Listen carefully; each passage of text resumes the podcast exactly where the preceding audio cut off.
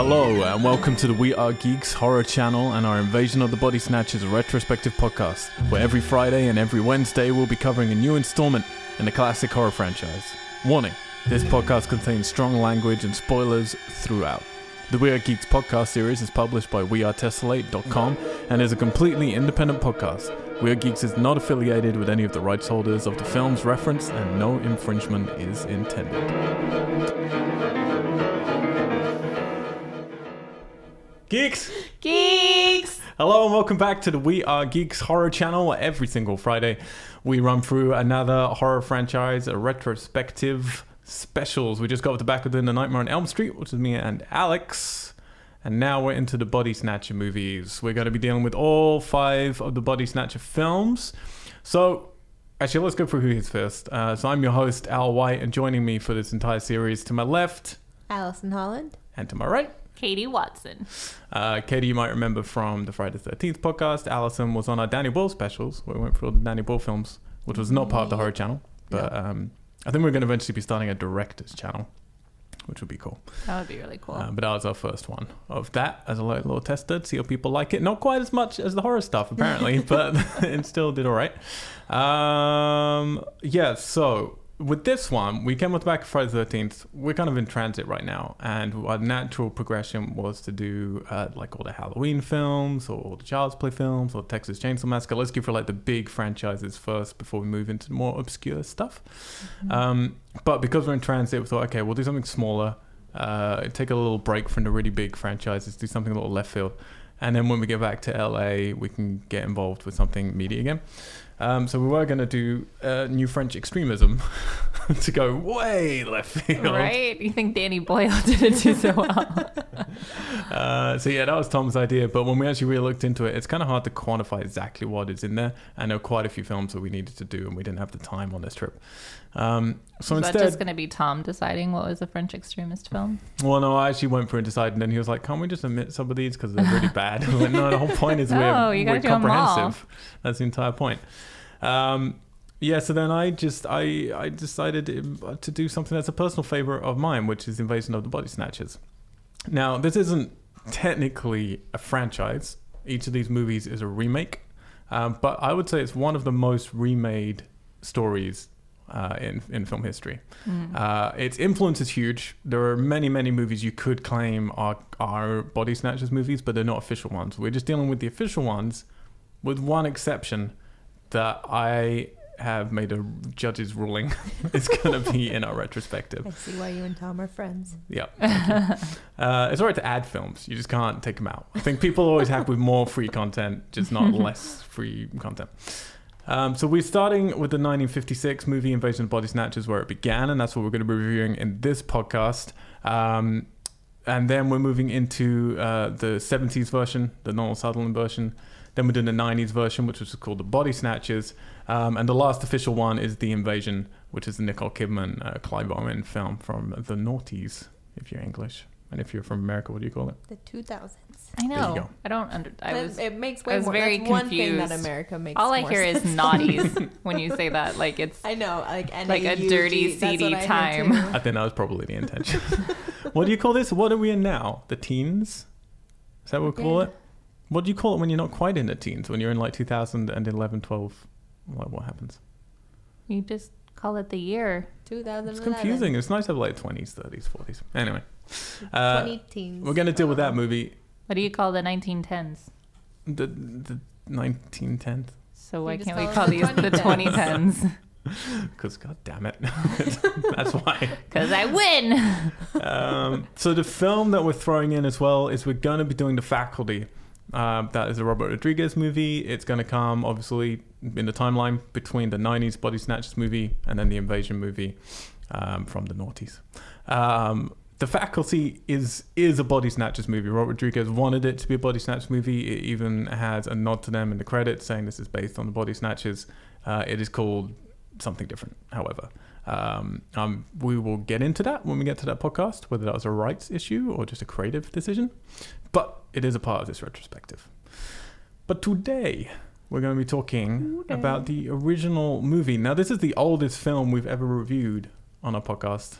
Um, So, and, and I don't watch many nineteen fifty-six, nineteen fifty-six. Didn't films. Even know T V was invented back then. Exactly.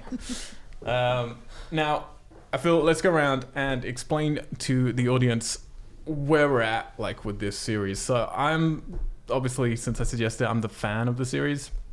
I am a huge fan of the seventies film, and I'll explain my history with that when we get to that next podcast. Um, and from that, I immediately went and watched the nineties one, and yeah, The Faculty and The Invasion. And I'm always eager for another Invasion. I'm kind of sad it's been so long since there's been a new proper remake. Um, but it was over twenty years between the version we just saw and the seventies one. Um, so they like to take their time. Um, and I am certain there'll be another one within the next ten years. But I'm the big fan of the series. That said, I've never seen the fifties version. Um, and I don't know why. Um, I have to admit, I kind of struggle with a lot of old films until I met you, Katie, and you started introducing me to some great old movies like An Affair to Remember, uh, The Apartment. What's the one where she goes to Venice? Oh, Summertime with Katharine Hepburn. Yep. Like really, who's amazing. Really great movies. Um, they tend to have a different language of cinema for me. Like, it's not necessarily the language of cinema that is why I watch movies. It doesn't mean right. I don't appreciate it or enjoy them, but it's a very different art form. So I don't tend to watch them to relax or anything. Mm-hmm. Um, and particularly for the spooky films, I tend to find, for me, like, I can still appreciate the classics like the original Dracula and things like that, but there's a big cutoff line for me where it stops being a horror movie because it's too old. Um, and I'm fascinated the older I get as well if that happens, like if eighties movies stop being horror movies. But so far, I feel they still are. Like films from the seventies onwards, I feel, mm-hmm. still have the ferocity to be a horror film. I think horror was definitely one of the genres that took a while for directors to really get into. Because if you look back, it's it's a lot of Alfred Hitchcock. It's a lot of like psycho... Uh, like psychological horror as opposed to like Twilight Zone. This was this definitely reminded me a lot of Twilight Zone in that it kind of gives you the big facts and then you're just supposed to be impressed or scared based on those facts. You're not really like meant to be scared the way that you get scared today. Yeah. Um, so like the effects are a little staler. They're a little bit more calmed down, um, but it's more about the mental state of your people. So I completely understand what you're saying. Like horror, I think, is definitely um, a hard one to get into if you start at the very beginning. Like in, you know, it's hard to get that far. Yeah, back, exactly. Yeah. So. For me, yeah, like Psycho wasn't out like another four years till that's out. The Birds wasn't out. Yeah. yeah, I feel Hitchcock really kind of sculpted what modern horror was until he came around. Well, he brought in more intense effects as well. Like he brought mm. in more blood, and he brought yeah, he was in very graphic at the time, so people forget. He brought in more like violence, either physically or, you know, psychologically. So it's he definitely upped the standard. I think the big exception for me is actually like the original King Kong. While incredibly antiquated, I do still see that as a horror film. Like you go back and you watch that and it's very creepy, and the black right. and white style of it makes it quite uh, unnerving. Yeah. Uh, but this film was science fiction as well, obviously, and, and Body Snatchers, as we'll talk as we go through the series, they are definitely horror films, but they're definitely, you know, science fiction films uh, more than mm-hmm. they are horror. Horror comes from the science fiction rather than science exactly. fiction coming from the horror. Yeah. Uh, but no, that's where I come from it. Uh, Allie. Yes. What is your standing with the series? Have you ever seen any films? I I have not seen any films ever. Big surprise. You're our favorite because we can I, always bring you into any retrospective. I'm glad I'm your favorite because I think I'm probably our audience's least favorite. But you get to be I've the fresh eyes. Seen anything. It's a very nice way of putting it. Well, it's Thank nice you. For people who've never seen it to not feel judged, I think. Like they can listen to this and be like, I can listen to Allie's point of view because... she hasn't seen it at They're all. Most likely not listening to this podcast. I reckon. No, but here's the thing with these as well, particularly with franchises, is like, because I know as well from listening to podcasts, I listen to the ones like, I, I would listen to this podcast because I love the next Body Snatchers movie and want to hear about the other ones where some people love them, some people don't. Mm-hmm. This one I'd listen to having never seen it quite happily because I probably know I would never go and see it. And then depending how the podcast went, I might then go and yeah. check it out. Because I guarantee different. Most people who listen to us have not watched the nineteen fifty-six version of Invasion of the Body Snatchers. That's just the sad truth, I think. I think most people probably wonder what's the seventies one by now. Like it's the not new really a sad stuff. Truth. Like most people, the seventies one is really old, so yeah. they're kind of starting in a really old time, and so maybe the fifties that's one that they just... can all that they can handle. Yeah. yeah. So, do you know the story? Did you know what to expect? Yeah, you did not know the story. Didn't. I knew we were watching a horror movie, and we talked a little bit about it, and you mentioned alien dust, so I kind of had a, an idea that it was sci-fi related, horror related, and then that's it. All I really went in knowing. That's great. Yeah. You really were impressed. So there are certain um, cultural kind of, well, we'll get into it, but there are cultural slangs and stuff that come from this series and even from this very, very first film. Hmm. So it's interesting to have someone who doesn't know much about the films mm-hmm. um, to see how they read. Watson. Yes. What's your background? Uh, my background you? is that I've seen the seventies one. I have not seen any of the others. I haven't seen The Faculty or Invasion or um, anything except for the Donald Sutherland one, um, which I loved. And I've only actually seen that one once or twice in my whole life. Um, and but I absolutely love old movies. They're kind of like my wind down, and I usually watch them when you're not around because I like pilfer the ones that I know that you might enjoy or like essences of what they'll en- you'll enjoy. But um, I typically don't watch old horror movies, but I love Twilight Zone, like the old Twilight Zone. I was gonna say that's strange because yeah, you love like you'll you'll just chain watch all the old Twilight Zone. Yeah, episodes. I love them, but I think it's because they're they're like just long enough for me to feel invested, be shocked, and it's out. Um, so I really love that, um, the way that they set those up. So, but yeah, I really didn't know what to expect coming into this because obviously it's twenty something years prior to the seventies one. So it could be amazing. It could have like been just the complete original and the seventies one ripped it off for every note, or it could be, you know, just kind of tepid and lay the foundation for what would eventually become a really great horror film. Yeah, I came in really excited actually, just because I'd avoided it for so long, and as we're putting it on, I suddenly realized, oh, I'm really excited because I love this story so much and I want to see where that came from. Yeah. Um, and we'll get into the beginning, but the beginning of the movie really like started well for me. Like it got me uh, those first few scenes. Uh, but let's talk a little bit about the year because we're talking nineteen fifty-six. Um, it got an American release on the fifth of February. So this year, just for a little bit of context, it is the year when Elvis Presley first got into the charts with mm-hmm. Heartbreak Hotel. Um, Jackson Pollock died this year. What? Videotape was demonstrated for the very first time in a convention. Exciting. Wow. Uh, and Eisenhower beat out Stevenson for the second time hmm. to win a second term as president, with Nixon as his vice president. Uh, the films that were coming out that year, you had things like Ten Commandments, uh, you had The Searchers, The King and I, Forbidden Planet, um, and The Killing. I have not seen most of these movies. I've seen The Ten Commandments and I've seen Forbidden Planet. Very good. Yeah. That's a play as well, isn't it? No, mm-hmm. it I sound really stupid now, but I don't know. No, it's fine. It's the same uh, lead actress as in An Affair to Remember, Deborah Kerr. Oh, is it? Mm-hmm. Okay. Interesting. And then the lead male is in a lot of kung fu films, and I should know who he is, and there's people yelling at me somewhere, but um, I can't remember. Just in your right head. Now. Um, so the film was directed by Don Siegel, who uh, went on to direct Dirty Harry uh, and Escape from Alcatraz. So two classic Clint Eastwood movies. Um, and it starred Kevin McCarthy, who went on to star in The Howling and The Space. He was in Hitchcock's Hour. He was in some Twilight Zone, uh, including the movie. And Dana Winter, who was in Sink the Bismarck and Airport. And Larry Gates, who was in the, in the Heat of the Night, Cat on a Hot Tin Roof, The Sand Pebbles, uh, The Sand Pebbles. Uh, more films that I've heard of and never seen. Um, so I've got a whole bunch of little facts here. It was uh, based upon a science fiction novel. Um, so I noticed when we started watching the movie, because I did my research and I knew a bit about this, and I had actually read the novel when I was a late teenager, like nineteen. Um, and in the opening credits, it said it was based on like a serial magazine. Because uh, that's what they yeah. used to do, isn't it? They would do shorts and then they'd compile them all Every into a week book. They would, like the authors would submit like the next chapter basically. So it kept your readers hooked and they would continuously buy that newspaper. Right. So that's a lot of whodunit or sci-fi stuff, like comics, were done in episodes. Yeah. Yep, so yep. you would buy that paper just to get that one. Okay.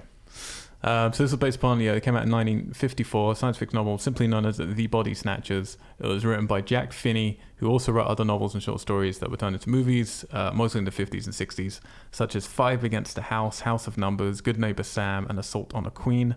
His short story, Such Interesting Neighbors, was adapted into an episode of Steven Spielberg's Amazing Stories T V show. Um, and he was given the World Fantasy Award for Lifetime Achievement in nineteen eighty-seven, dying in nineteen ninety-five.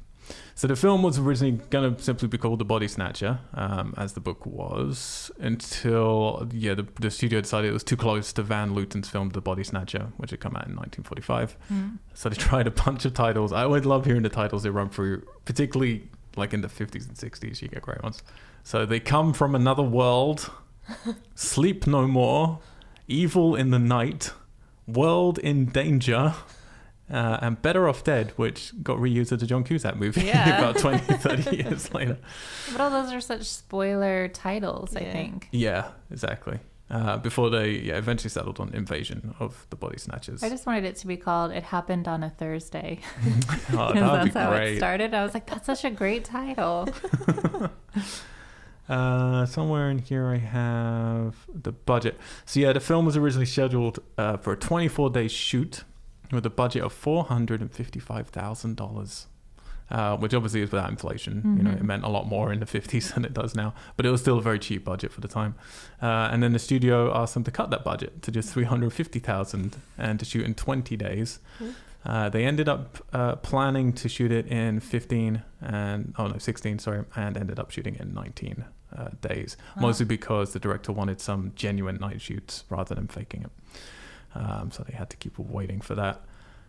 Um, what else do I have? Yeah, Universal's U K D V D, it should be noted, comes with the choice of the original black and white, or what happens a lot with these movies, particularly the genre ones, a colorized version of the movie, uh, which adds an extra five minutes of running time. Um, and I, I struggled to actually find any confirmation on what those extra five minutes are. Uh, the film's like only an hour and twenty minutes anyway, so it's mm-hmm. a short film. Um, I fucking hate colorized versions yeah. of old movies. I agree. It drives me crazy. Yeah. Um, so definitely, I have to say, because we got the Blu-ray version of this from America, uh, it looks great. Like yeah. the, the the print looked really lovely. Yeah. Um, which is, that helps me, I have to say, with the fifties, like the classic films, it really helps me if, if it looks... You know, if you feel like, well, obviously the acting, the style of everything, you know, dates it, but at least if the quality makes me feel like this could have just been shot, yeah. you know, ten years ago. As long as the, the image and the sound is on point, it makes it ten times more watchable. Yeah, definitely. Takes, I'm sure it takes away part of that romantic feel that some people have when you just tune, used to tune into, you know, C R T T V in the middle of the night and you yeah, get some crappy, but it's like, just so, feed. Like, you hear so much static in it, and even... It took me a really long time to let go of my V H S player, and I had a lot of my old favorites on V H S, and but it got to this point that once you started watching Blu-rays or even started watching four K, obviously it's it's really, really difficult to go back and watch those when you're constantly turning the sound up and turning the sound down, and everything is just so warped or shuffled, or the quality is just, you know, not there. And yeah. it kind of it starts to detract from your experience with those characters. Yeah. No, I agree. So. Um, all right, so let's go for a plot, shall we? So the way we like to do this, we're going to hit through the plot real quick, and then we'll go into it scene by scene as we take in chronological order. In the emergency room of a Californian hospital, Doctor Miles Bunnell, played by Kevin McCarthy, tells a psychiatrist about the events leading up to his arrest and arrival at the hospital. In the nearby town of Santa Mira, Doctor Bunnell began seeing a number of patients come to him, suffering from the Capgras delusion, the belief that their relatives have somehow been replaced with identical-looking imposters. His former girlfriend, Becky Driscoll, just recently arriving back in town after a divorce, discovers that her cousin, Wilma, has the same delusion about Uncle Ira. Psychiatrist Doctor Dan Kaufman assures Bunnell that the cases are an epidemic of mass hysteria, but the very same night, Bunnell's friend Jack Belicek, I think that's how you pronounce Belicek. it. Belicek. Belicek, is it? Thanks. Finds a body with his own exact features not fully developed, and Becky finds the same of herself, uh, sorry, and uh, Bunnell finds the same of Becky in her own basement. But by the time Doctor Kaufman arrives to the scene, the bodies have disappeared, and he tries to convince Bunnell that he too is falling into the mass hysteria. But the next night... Bunnell, Becky, Jack, and his wife Teddy, whilst having a barbecue, find more duplicates of themselves emerging from giant seed pods in the greenhouse.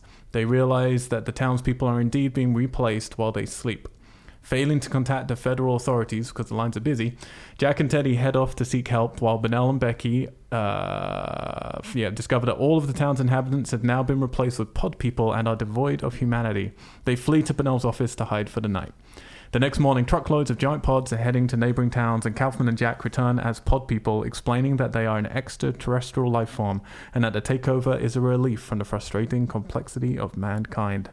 Chased by a crowd of pod people, Benell and Becky escape and hide in an abandoned mine outside town. Benell finds a greenhouse farm where the pods are being grown in the hundreds and returns to find Becky turned into one of them. Fleeing the scene, Benell finds himself on the state highway, seeing a transport truck for San Francisco and L A filled with pods. He screams at the passing motorists, "They're here already, you're next, you're next." Back in the hospital we opened in, Benell finishes his story to Doctor Hill, who doesn't believe his account until a truck driver is brought into the emergency room after being buried under giant seed pods coming from the same town. Doctor Hill calls for all roads in and out of Santa Mira to be barricaded and alerts the F B I. Cue credits. Oh, it really tells you everything, huh? That's everything. That was the plot. Yeah. Spoiler. Uh, yeah, spoilers. uh, um, right. So, it's, it's actually pretty sustained. As I was writing it out, like, it seems complicated, but just because there's a lot of kind of town drama, I guess, going on. There's quite a lot of characters in this film. Mm-hmm. Um, but there's not much actually happens. It's actually a pretty relaxed film. The whole film is kind of like Benell up until the last scenes. He's playing it pretty chilled. Yeah. it's, it's a very uh, uh, easy to digest uh, movie, but with big, big concepts. So let's go through this right from the top. We kick off um, the opening credits, actually. I kind of, I could, I we'll get to it with the next one, but I love the opening credits of the seventies movie, so I was interested with this one, how they're going to start. And it's just on all these shots of clouds. Um, and the titles come up, which later on, I guess, once you get revealed how the pods right. got to Earth and they kind of drifted in and stuff, means a yes. lot more. Um, but I like that. I thought it was a nice way to do it without giving anything away. Um, and we open up with him explaining to a psychiatrist. So let me get this out of the way. The director didn't want the framing device that they have here. Um, he didn't want you to have Benell having escaped at the end. He didn't want the psychiatrist to then believe him and ring up the F B I and leave on a right. happy note. That was a studio decision. They made him go back and reshoot that stuff, and he fought for it to be cut out. He wanted the film to end with Benell on the road screaming at the people, "You're next, you're next." Yeah, it definitely felt like that, I think. Um, so yeah, so we're starting with this opening. How, how was it feeling at the beginning? Like I, I feel definitely there's quite a lot to say about the ending, whether that works or not. But at the beginning, when you're coming in on someone in a hospital and they're telling a story, do you like that device? Or is it, you know, a little cliched, a little drawing? It doesn't bother me at all. The thing, anytime I watch anything that has to do with psychological problems, I feel, I mean, it starts with him yelling, "I'm not crazy, I'm not crazy." Yeah. And you see that in a lot of movies dealing with this just mental issues and mental disorders. And it always makes me think about, like, I wonder how many people that have just been, like, brilliantly framed are actually in prison screaming, "I'm not crazy," but no one believes them, because when you sit there and scream, "I'm not crazy," you sound like you're crazy. you like yeah. And they don't believe you. I feel particularly in the fifties as well. I was thinking about that at the end when they're all kind of rolling his right eyes. Right before. I mean, story. Now it, I don't know what goes into it, but I'm sure it's much easier to figure out. Not easier, but I feel we're more definitely more open available. To just because you're emotional doesn't mean you're hysterical. I think. Whereas in the fifties, I feel it was like if you show emotions, then, oh, you are Too hysterical, much. Particularly right. if you're a woman. yeah. So, uh, so yeah, I agree with you. Um, as a side note as well, the uh, the producer wanted to have uh, an opening with a quote from Winston Churchill uh, to be narrated by Orson Welles. Hmm. But Orson Welles said, nope. So then they tried to enlist the sci-fi author and Ray Bradbury. And he also said, nope. So Aww. They cut that idea completely. Aww, never mind. Um, so this is what we got. We got him telling a story to a psychiatrist in a hospital. Um, I didn't mind it, I have to say. I'm not normally a fan of framing devices with movies. I kind of like just to come straight in. I thought it was all right. It did make it feel like a fifties movie to me.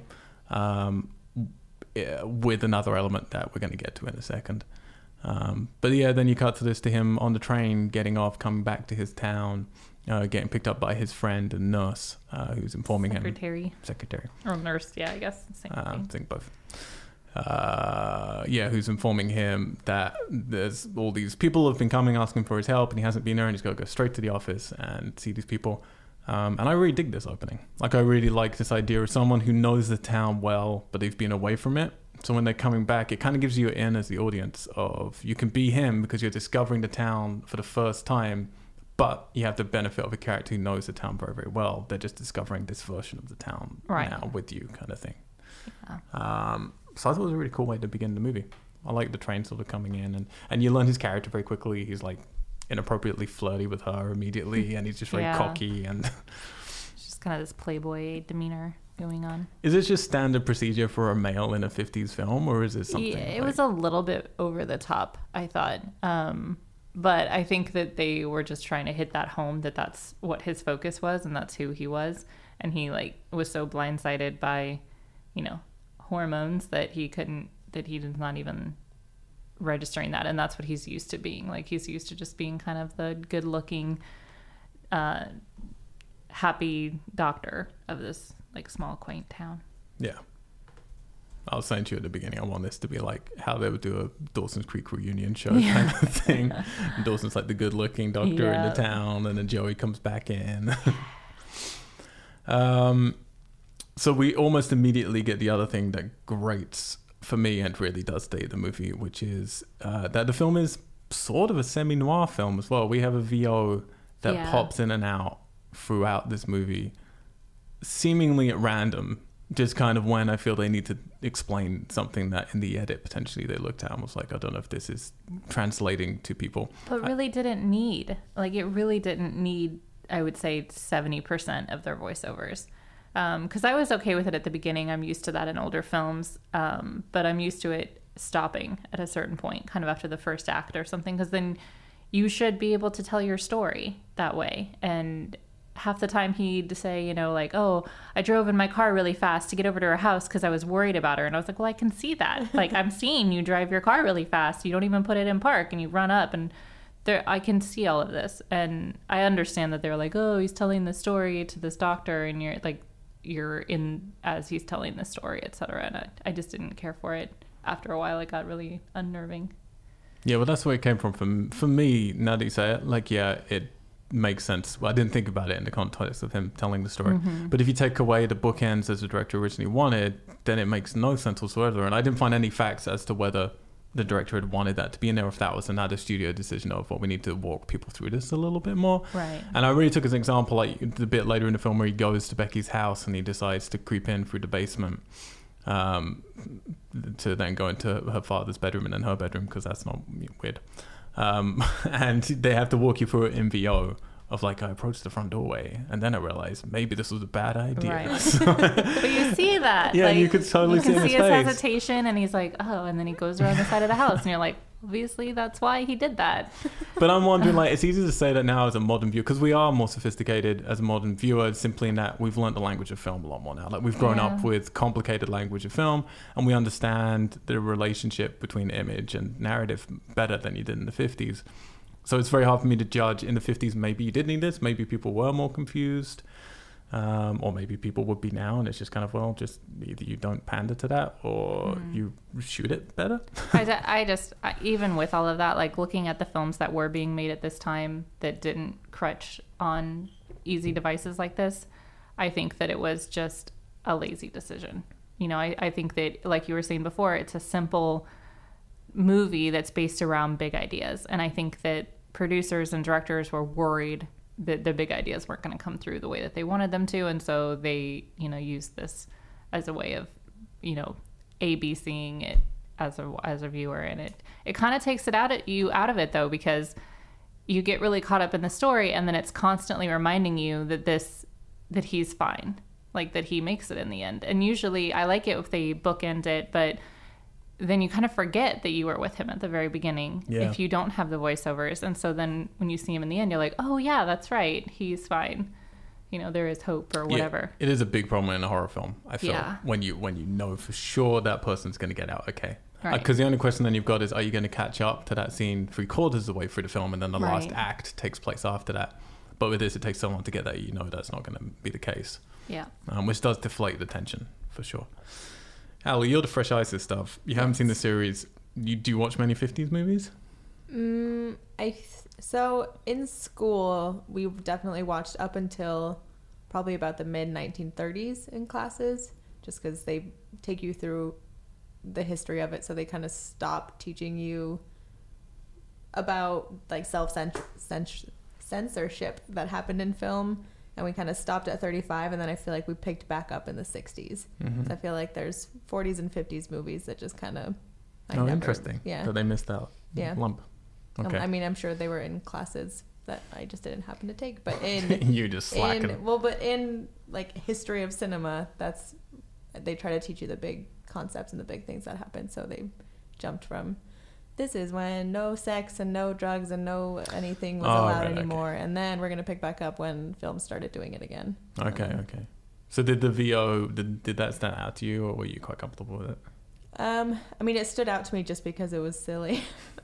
I'm used to V O after doing a Danny Boyle retrospective yeah. podcast. There's plenty of V O, but he uses it as a tactic of helping you get into the mind of the person. It's not, he's not saying, I'm going to go yeah. do this now, and you're watching me do it as I talk to you and tell you that I'm doing it. Yeah, I think the only places where it's useful, and I still don't like it, but yeah, it's what you're saying. Like when you're inside the head more, so he's talking about, you know, I hadn't felt fear for however many years or blah, blah, blah. So you definitely, it's like, well, you should still be able to convey that as an actor. Right. But, yeah. And I think he was conveying that as an actor. But at least that's, you know, something inside. Whereas when you're, as a V O, just describing your actions, it's completely redundant and stupid yeah. to me. Um, but anyway, we get it for the rest of the movie. I kind of forget about it in places because it does disappear and then it just pops up again. Yeah. And you're mm-hmm. like, oh, Jesus, all right. We're still doing this. Um, but a kid runs out on the road in front of them as they're driving into town, which I really like. You're immediately introducing something that then he loops in at the end. He says, in the V O, I was running away, much like the kid. I've forgotten the name now. Um, that he saw at the beginning of the film. Yeah, it was like Johnny or Billy or something. Yeah. And I like, I like, it's one of the reasons why I like sort of this high concept science fiction horror films is when they build stuff in right from the beginning and you can see the world's already there. Like when you go back and watch it, you can see, well, that person's already a pod person and stuff, but mm-hmm. it's, you know, kind of subtle and just on the undercurrent, um, and everyone just ignores it, which I think is great. Um, at least I was thinking about that until I'm distracted by the incredibly frilly boobs of his ex-girlfriend who suddenly turns up in his office. It's ridiculous.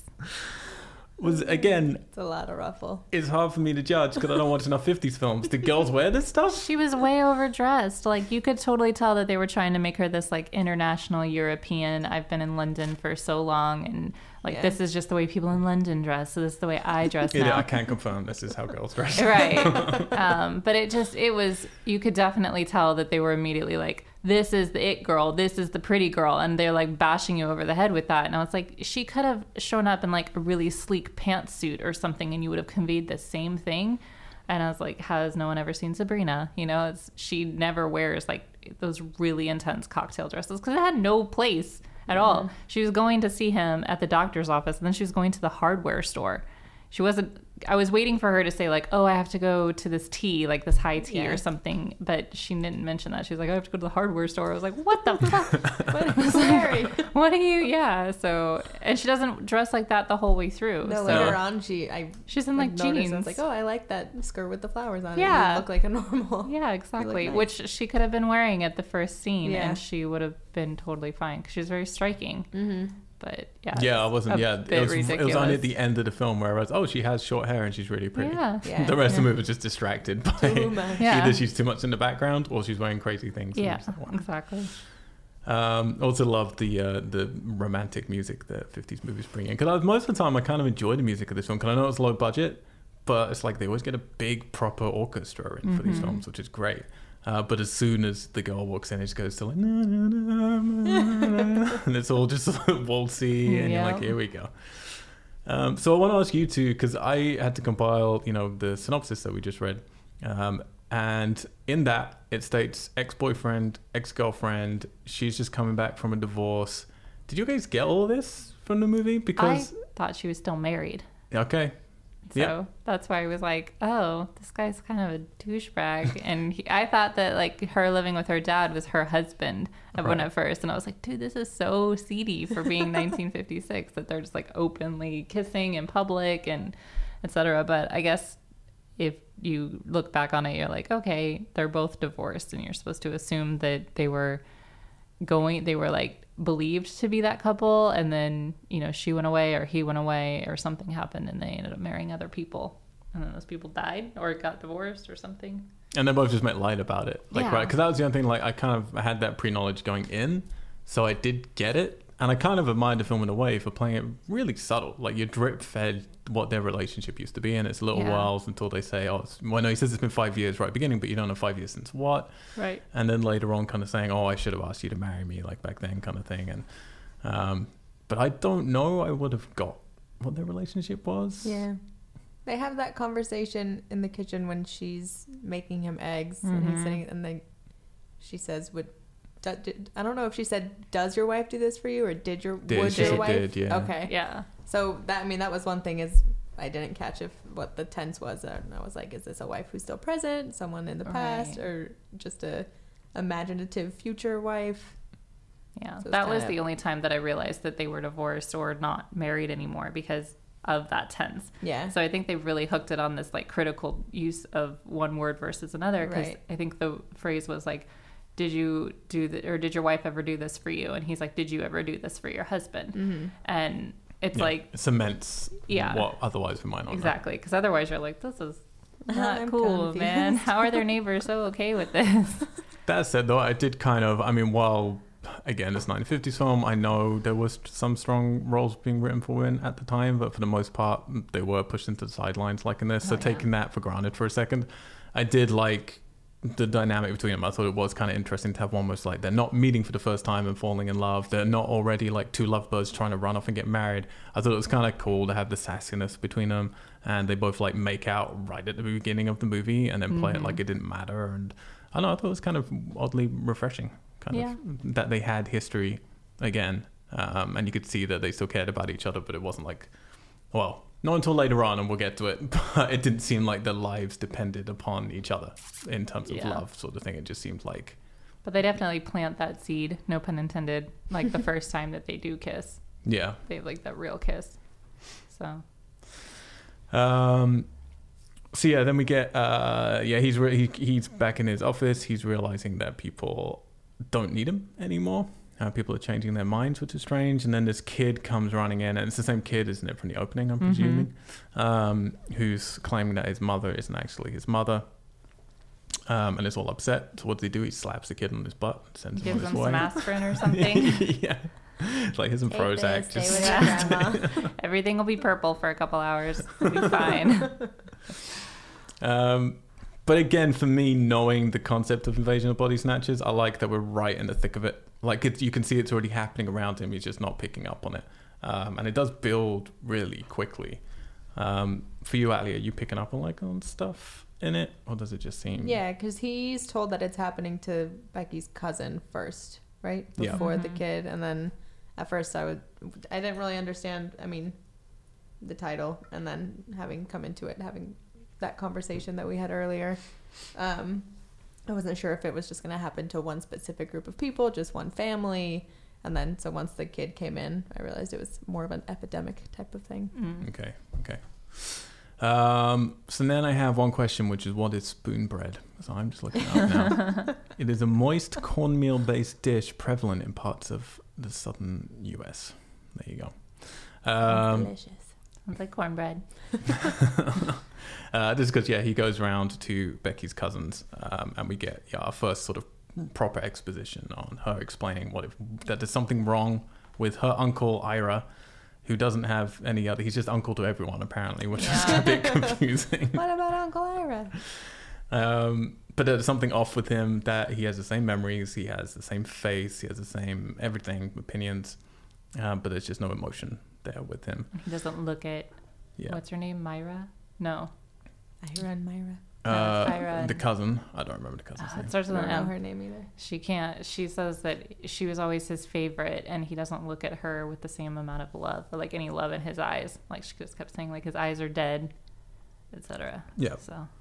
Um, so we are kind of uh, skipping over something that I know a lot of podcasts will focus on. I don't want to focus on it too much, and I'll, I'll tell you why. But a lot of people do believe these films have a lot to do with McCarthyism. They have a lot to do with communism. Uh, there is, you know, lines later of like, this is the easier way to live. Everyone's going to end up this way anyway. Everyone's, you know, it's better to have no emotions. Yeah, just everyone be one unity. It's for sure there. Um, the director... Uh, was also both Kevin McCarthy, the star, and Jack Finney, um, who wrote the story, denied that the story is a statement against McCarthyism and communism. Um, but director Don Siegel believes that the political references are inescapable. Um, he was just trying not to emphasize, emphasize them too much, mm-hmm. um, which I appreciate. It's one of those films that people do love to tear apart in that way, and you can totally read it that way. But I feel you could read it... I, th- I feel it's just one of those... The reason why the story's so great is because it's a broad... topic to cover yeah. that can be appropriate for any generation for a different reason. Yeah, you know? I think politics is an easy way to pin it. And I think at that time, everything was really turbulent. So it is yeah. uh, the natural route. But at the same time, you could use it today as like, this is comparing itself to obesity, like this like slow moving disease, but that suddenly is on you, you know, and like that no one really thinks is a problem. And like this will, it's, it's fine to ignore, et cetera. Um, and it's best to just, you know, follow the herd. Yeah. Um, sort of thing. Exactly. So. And that's why I do think it can work for any generation. So yeah, yeah, I feel for sure for the time that it was made in, yeah, it's a lot to accidentally or purposely say about communism, but the writer himself said he wasn't trying to make a statement. So that's why I don't want to discuss it too much. Um, and then he takes uh, Becky out on a date, I guess. Um, now, I find this really interesting because they go for all this bother of driving to a place. They see the psychiatrist leaving the restaurant. They go in a restaurant. It's all empty. They have this little conversation with the owner who's like, oh, no one's been around for three weeks.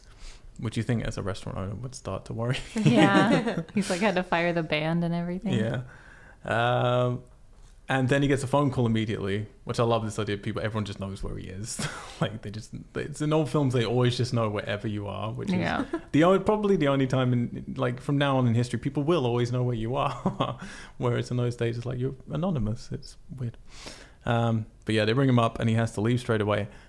And it felt really weird to me and kind of, again, in a cool way, but it's just like never in a movie nowadays would you write a scene where they go through the bother of traveling to somewhere and then as soon as they get there, it's like, oh, we we got to go now before we right. did the thing we came there to do. He just like leaves immediately. Well, I think that scene was literally just to show, you know, him trying to be in her life again yeah. and her giving into it, you know, because otherwise they would never have really been intimate with each other and it would have been really weird to jump from, oh, I have to go see my dad at his shop to me taking your lifeless body out of your bed in the yeah, middle of the night. Yeah, that's true. But so I just I mean think... you could do it in any other context of a scene in terms of them, you know, doing something yeah. that progresses the plot. Like he had to go and see another patient immediately and while there they have that conversation and he kisses right. her in the driveway or something. Like you didn't, like, but I kind of liked it. It yeah. was just kind of took me by surprise because you're ready to get into a scene and then it's interrupted and taken mm-hmm. away. Um Very, he did not come back. He lied he to the bartender. Back, no. Don't worry. The man had to drink all those martinis. Like, God damn it. my only my only guest. Um, yeah, I also noticed uh, while on the date, he's, he's been all chivalrous to her, and then he doesn't let her pick her own drink or a table to sit on as well. Yeah. Um, but yeah, he's been called to go around to his friend. Um, oh, God damn it. Where's my list of names? Teddy it's and something. Jack, yeah, isn't Teddy's it? Jack. Girl, yeah. Jack, Jack, Jack. Um, yeah, uh, who has found a body just lying on a counter. Now, I'm not sure, was the body just lying on the counter to begin with? I missed that. He said he moved it. it. Like, okay. Yeah, he, he said he found it. it and he moved it to the pool table. Okay, okay. Um, which has no fingerprints. Um, it, it definitely had features, but they're talking about it as if it had no features. Um, and it did look a lot like Jack. I actually had to Google him on IMDb to see did they cast an actor who had a twin brother because mm-hmm. he looked very similar in bone structure and stuff, but uh, wasn't him. And his wife is freaking out and presents the idea that it's gonna that it's turning into him or that it looks a lot like him. And Jack's playing it pretty cool until she says that and then spits out his drink. Um, and I do like he then like. I just love how this whole scene plays out. It's so nineteen fifties. They all come in and it's your fir- it's your turning point. Like this is your like moving into second act. Here's like they can't ignore it anymore. Something really fucking weird is happening. There's a dead man on the counter who has no like fingerprints, looks a lot like Jack. It's the same height, same weight, same build, which the doctor totally guessed. Just, yeah. yeah he looks like he's about five foot hey, he's ten. A doctor. He's like, you're yeah, those those things. Oh my God. But then they're all like, ah let's have a drink, shall we? And the yeah. wife's the only one who's giving an appropriate reaction. The men are just Freaking playing out. It totally cool throughout the whole yeah. thing. And then even after that, when they leave and he says to them, look, if nothing happens by the morning, call the police. If something happens, you call me. And Jack's like, okay, like I'll do that.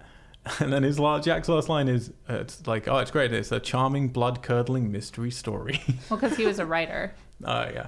So okay, okay, like he was a... a is know. that how to get away with this stuff? It's like he was a creative people aren't phased by anything. Something like that, I think. But that's how you kind of put the sensationalism in it. It's like that's just where your head goes because that's your line of work. Right, right. Whereas right. his wife was the one who was more discerning because she's not a crime novel writer. I still feel if a dead body that looks just like you turned up on your yeah in your house. Yeah. Hey, I don't think out. I would be picking it up and bringing it inside. Right.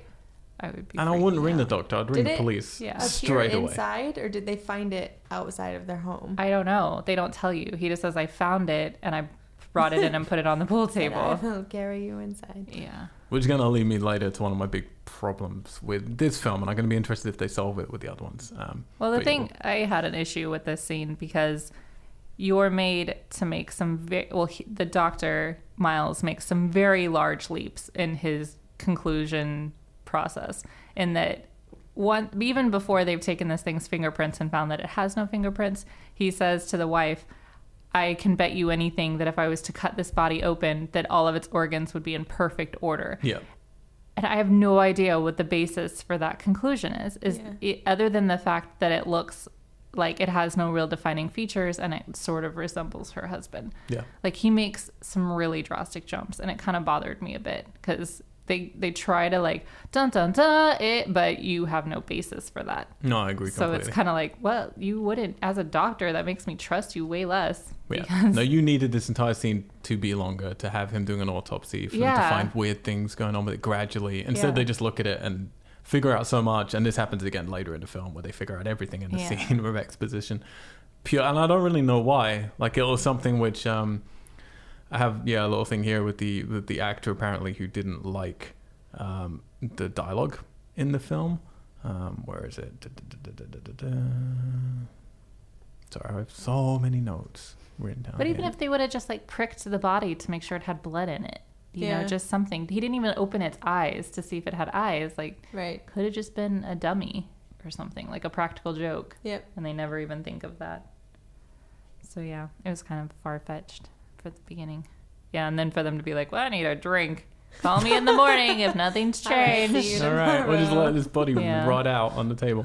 Uh, yeah, Kevin McCarthy wasn't a big fan of the script, feeling that in streamlining the novel to be so short, uh, a shorter film, depth of character was lost. Uh, his quote was, "lacking the curves and nuances that you often hear in the conversation of ordinary mature men and women."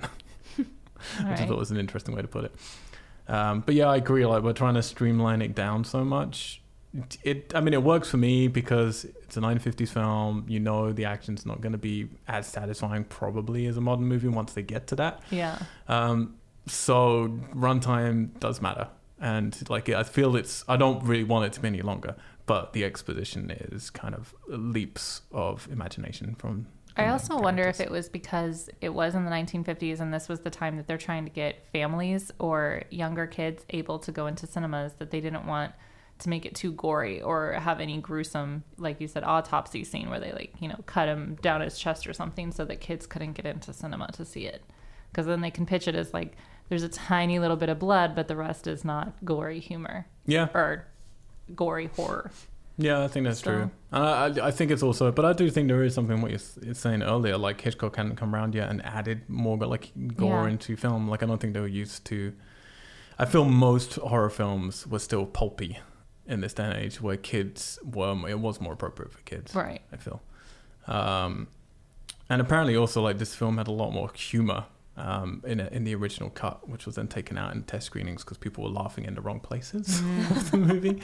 Um and in the fifties it was difficult, like people weren't used to horror and humor being mixed together, right? Um and I do feel there's evidence of that left over from his character. Like, his character has that playboy kind of comedy feel, and I could I could imagine if you had a longer version where that comedy was left in, then the exposition jumps wouldn't matter so much, because you're like, well, we're just along for a pulpy ride. Yeah. Whereas it is playing it very straight, so it jars more, I feel, when they kind of just understand things that they couldn't possibly understand. Right.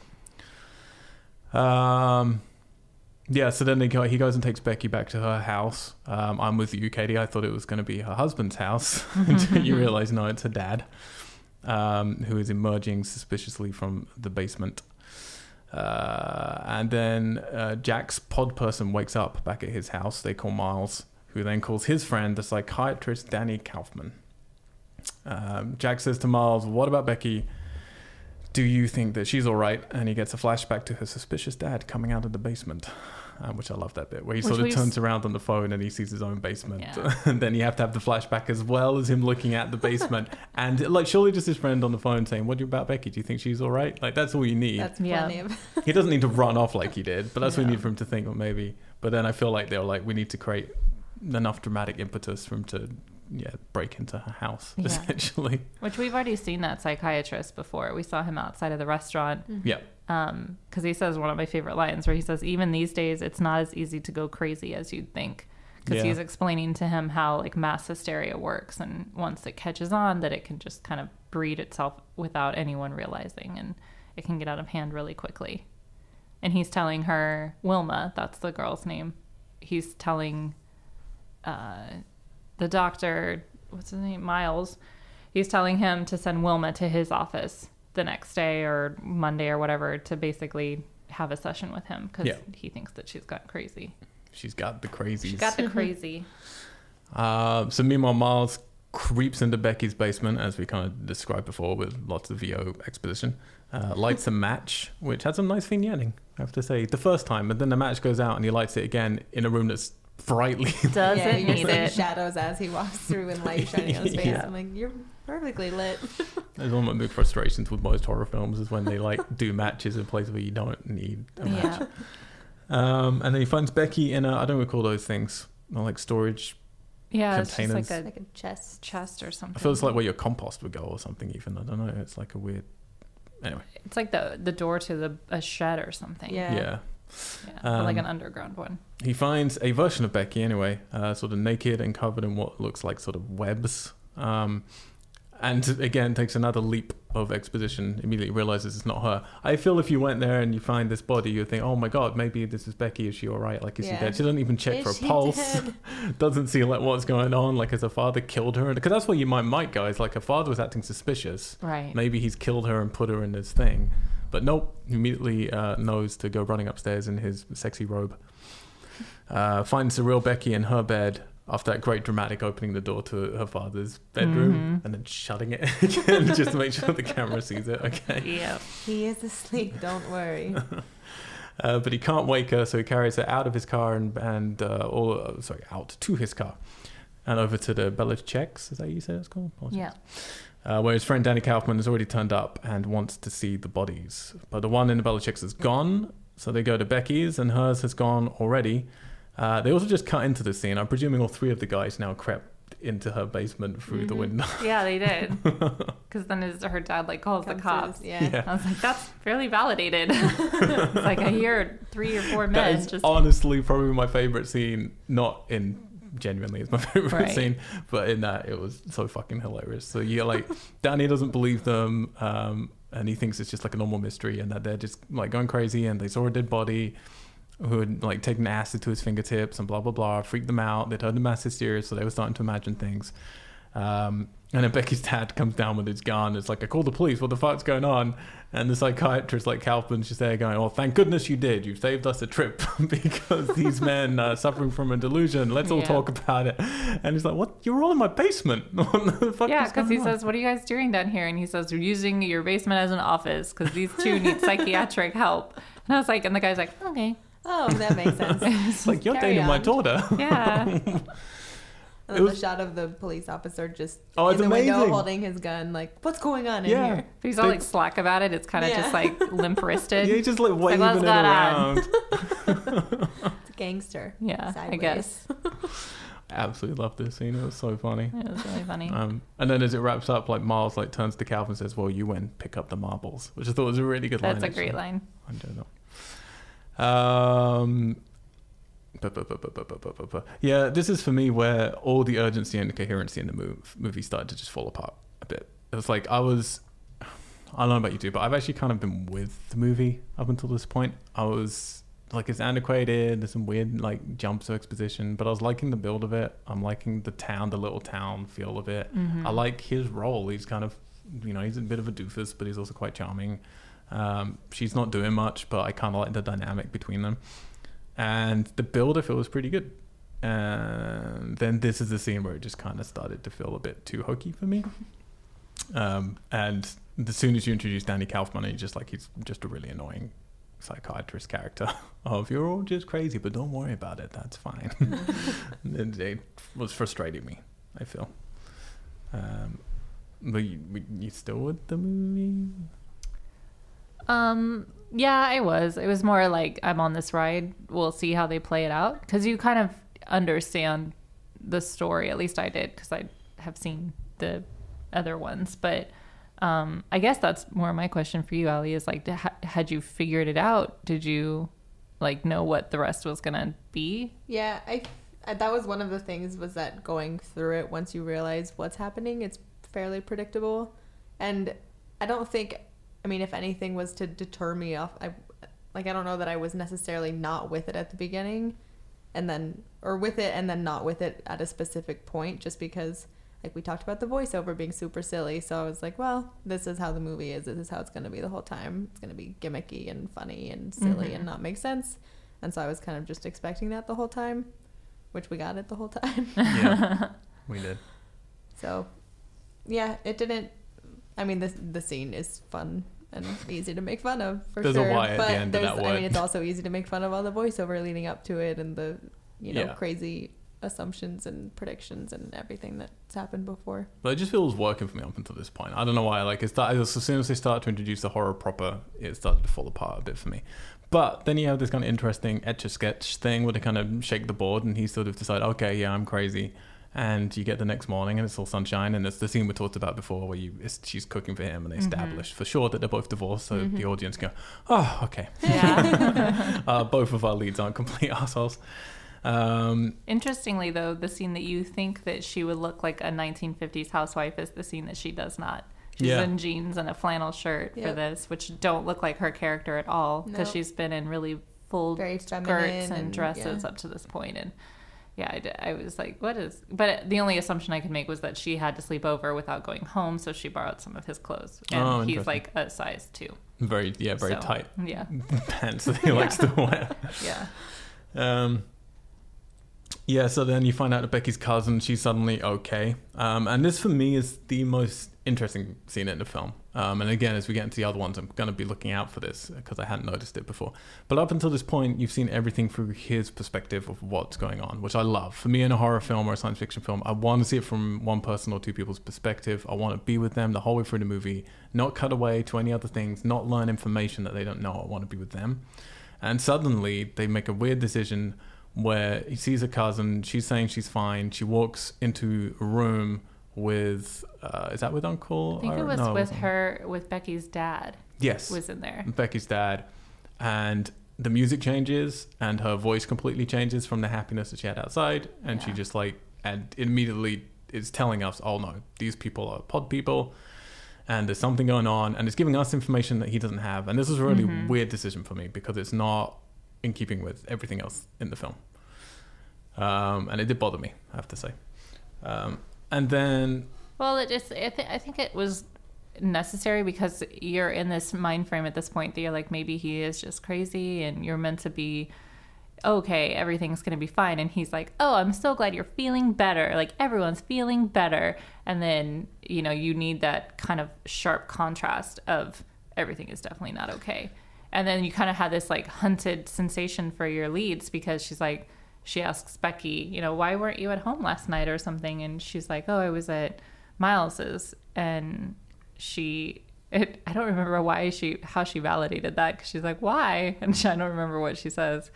Um, but then no, she's like. No, it's him. It's him. And he says to her, oh, you can ask her about it. It's a long story. Oh, which that's made me right. chuckle. Oh, yeah, yeah. So I was like, that just sounds so even more inappropriate. Yeah. yeah. But then it, you it's have this sort of like story. Surveillance feel for them of they're being watched and like. Yeah, I didn't need that though, because for me, like, it's more, for me as a viewer, it's more, it builds more dread in me that they, all they can control as a you know, filmmaker and a storyteller is I'm with this character, I'm learning the information they're learning. They mm-hmm. can't control how I interpret that information. I might interpret it different than he was. And when you get that happy morning, you as a viewer know, well, I I bought a ticket to go and see Invasion of the Body Snatchers, right. so I know what I'm in for. He doesn't. So you've already got an advantage over him. And so, like, when you get to those scenes and you see he's starting to, like, feel, well, everything's actually okay, and you and the viewer know it's not, that to me is, like, a more plummeting kind of dread feeling of now he's more vulnerable, and I know he is, and I want to, but I don't know for sure where that's going to come from. And as soon as they cut away and show that, for me, it was just, I don't know, it felt cheap, it felt like a trick. It felt like it was, it made him feel vulnerable or look vulnerable because they both believed her. You know, she's, like, she convinces them, and then she's able to have the second personality. But I just know, mean, and then you realize that A, she's probably turned, and then you also start to see there is a possibility of violence from these people, because it's up to this point you're not really afraid of them. They're just these uh, lying corpses that don't really move and don't do anything, and but you you don't really know how dangerous they're going to be yet.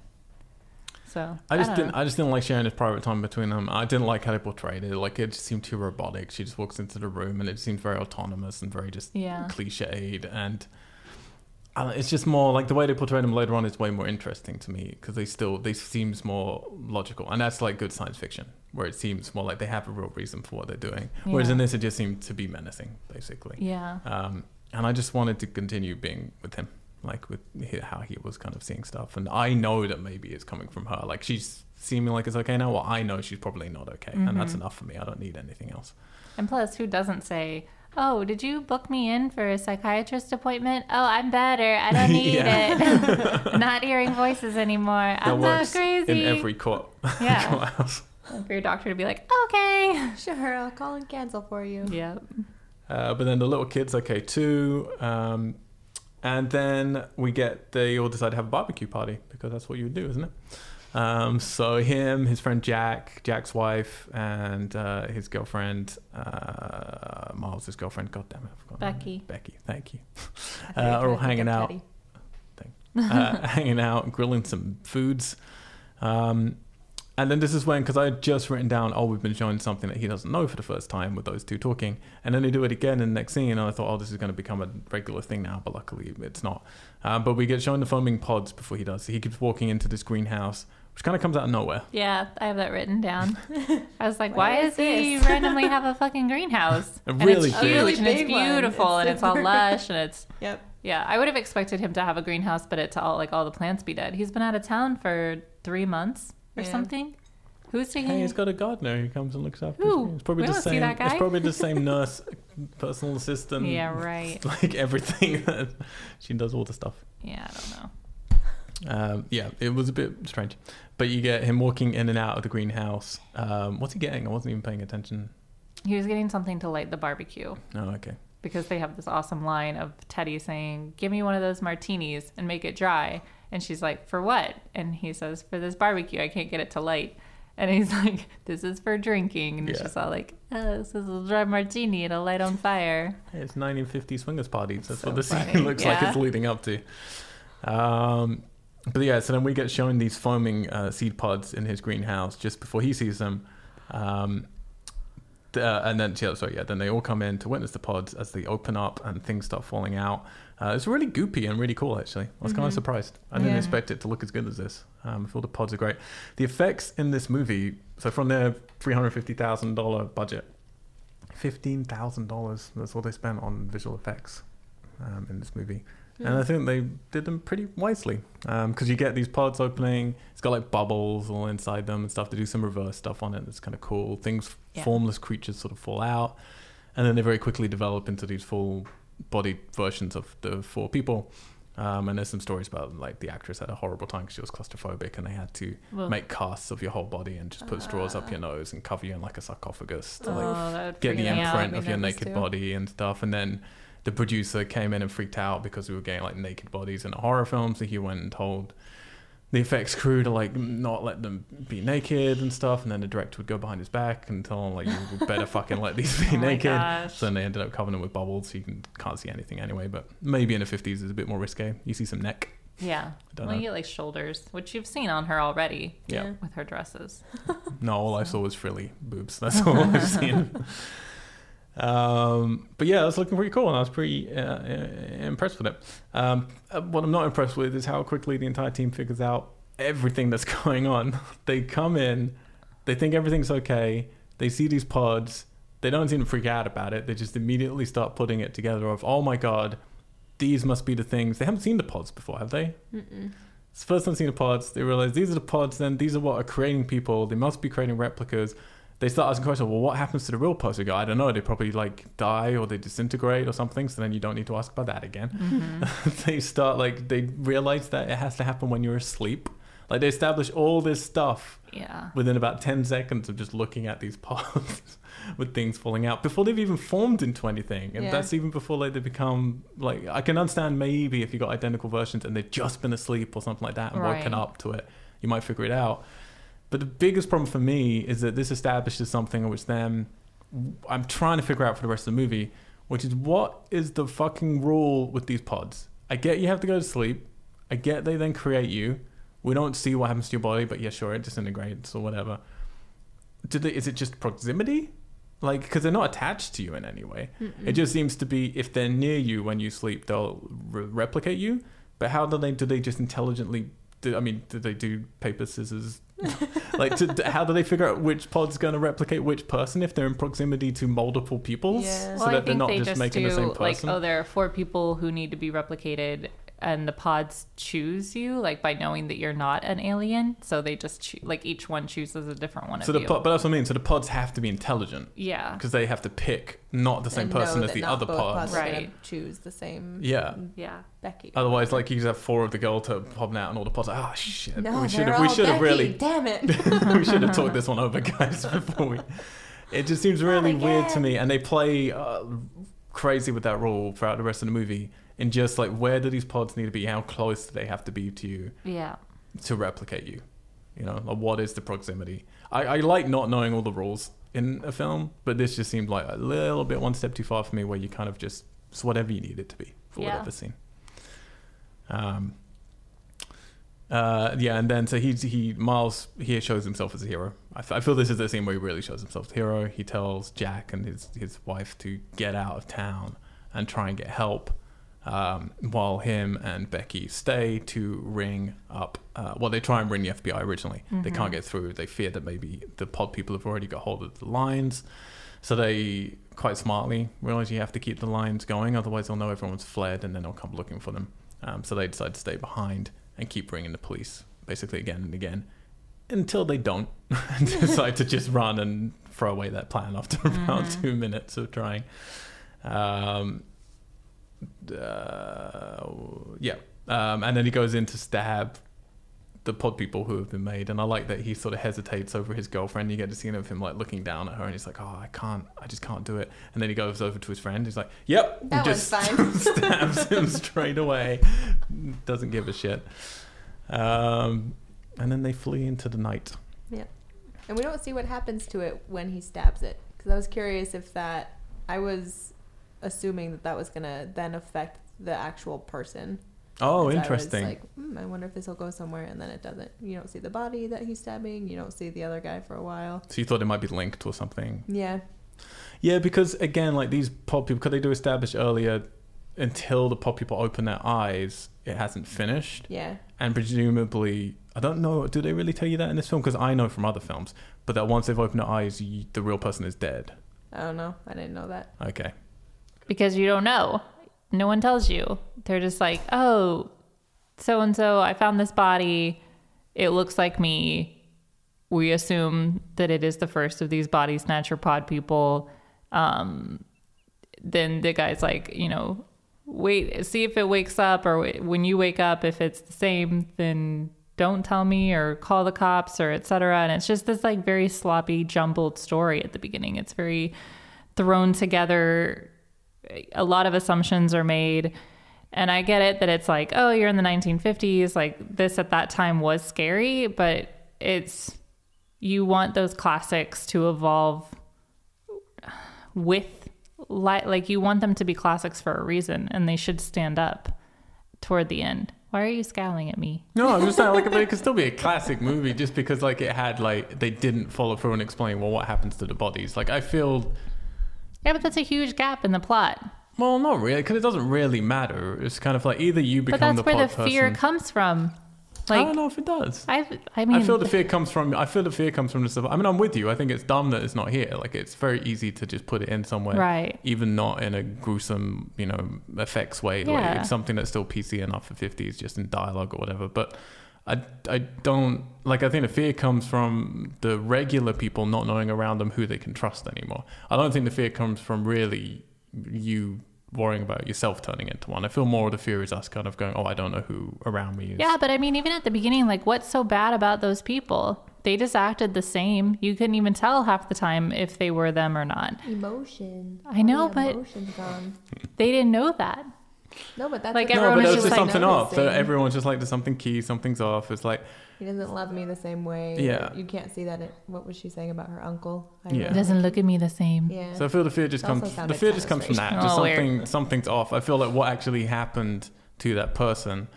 And I think it's actually an interesting thing that, that maybe we'll see later on in this retrospective, some of the other films dealing with more, or maybe mm-hmm. we won't. I'm, I'm hoping some of them deal with more. But there's actually a really cool kind of philosophical discussion to do with, well, then what is you, you know? Like, at what point, you know, are what you, they still you? have your memory. What, what is you? you? No, what makes, like, what is, what creates a person when you still have memories and you still look the same way and you still articulate the same way and you're cogent and you understand that, you know, they understand that they've adapted. Like, they're this weird sort of hybrid when they become a pop person, where they understand who they have taken over and also presently what they, you know, the space, whatever it is that they that they came from, which in this film isn't very clear. Mm-hmm. Um, and I think it's definitely defined more in later ones. And that's something which I think there's, you know, so many different aspects of how you can explore that with these movies. And this one certainly does not. No, not at all. This one just plays into fifties sort of paranoia. Of right. You don't know who you can trust, basically. And I feel, I'm, I agree with you completely, but I did that. This film definitely... It didn't ruin it or anything for me. It was just, that was, to me, it kind of threw me off at the very beginning. Mm-hmm. You know, when when you have those outstanding questions that you as a viewer think are going to be answered, and then they're just left vague and irrelevant, and you feel like they are, or at least I felt like that was really relevant, um because that's that to me was kind of, well, I yes there are, it's obvious that I would be scared if I was like, oh my god, that but that corpse that's slowly forming a shape is turning into me, and there's possibility that, like, I won't be me anymore. But I would also, I don't know, I think that it would, like, add an extra level of scared to me if I was like, what happens to my body? Oh, it just evaporates. But if you're like, oh, it gets beamed up into a spaceship and then there are two of you, and you're like, wah! You know, so there's just, I don't on know. On the way to making my band. Yeah, right. Exactly. You're yeah, then... no, that's true, actually. Like, I don't, not from my memory do any of these deal with your own personal fear of, like, what's going to happen to me. Yeah. Like, people are scared of dying, but, uh, but it's more just that sort of primal evasion. Yeah, because what if it was like, no, you die.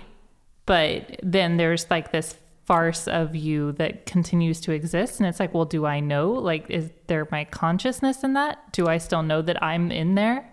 Or if it's like... Or if that alien just takes over and runs, like, my body as though it's a robot. Yeah. And just steals all of my memories. So it's like, Get Out. Yeah. Spoilers. Yeah. um, so, I mean, that is... Because are you dying or are you just losing love? Like, are you losing that emotion? Yeah. Yeah. So these are the deep, dark questions yeah, we've, we've that have existed off of this. It's interesting to me that those things are a problem for you with this one, having seen other movies and right. understanding, like, the story of this is, I mean, they're all based off of a book before the movies. Right. So clearly there's a story behind it, and, like, everything has mm-hmm. its own Bible, essentially, the pod people and how mm-hmm. they work and how it works. So it's interesting that knowing that information that you still catch on and feel confused and bothered by it. Yeah. Yeah, to me, it's just one of those things which, fairly or unfairly, I just write off as it's a nineteen fifties film. No, I do, but I also just no, but I might not be fair. And, like, I, like it's hard. That's, it like I said, it's hard for me to judge it critically because I just don't know enough of what's going right. on around it at that time. We were also all surprised and impressed by the scene when they are watching the pods grow into bodies yeah. in the yes. greenhouse. Did yeah. very well. So they're, I mean, maybe they spent all their budget just on that. It's quite possible. Yeah, yeah. They could have just done that scene do. in reverse. But there you just you need to, but again, like, you just need a line of dialogue, like, to back yeah, you up no, with you that. Yeah. You just need a line of dialogue of, like, oh, like, we found the body of this person or something. I don't yeah. know, just something. Yeah. Anyway, or they we do... found the clothes without the body. Yeah, like, what? It would be so scary if they were just going around, like, the pod people going around and taking the old bodies and, like, making funeral pyres and, like, setting it all on fire, you know? And it was just like, there, that would be crazy. But it, you just, you lose any of that.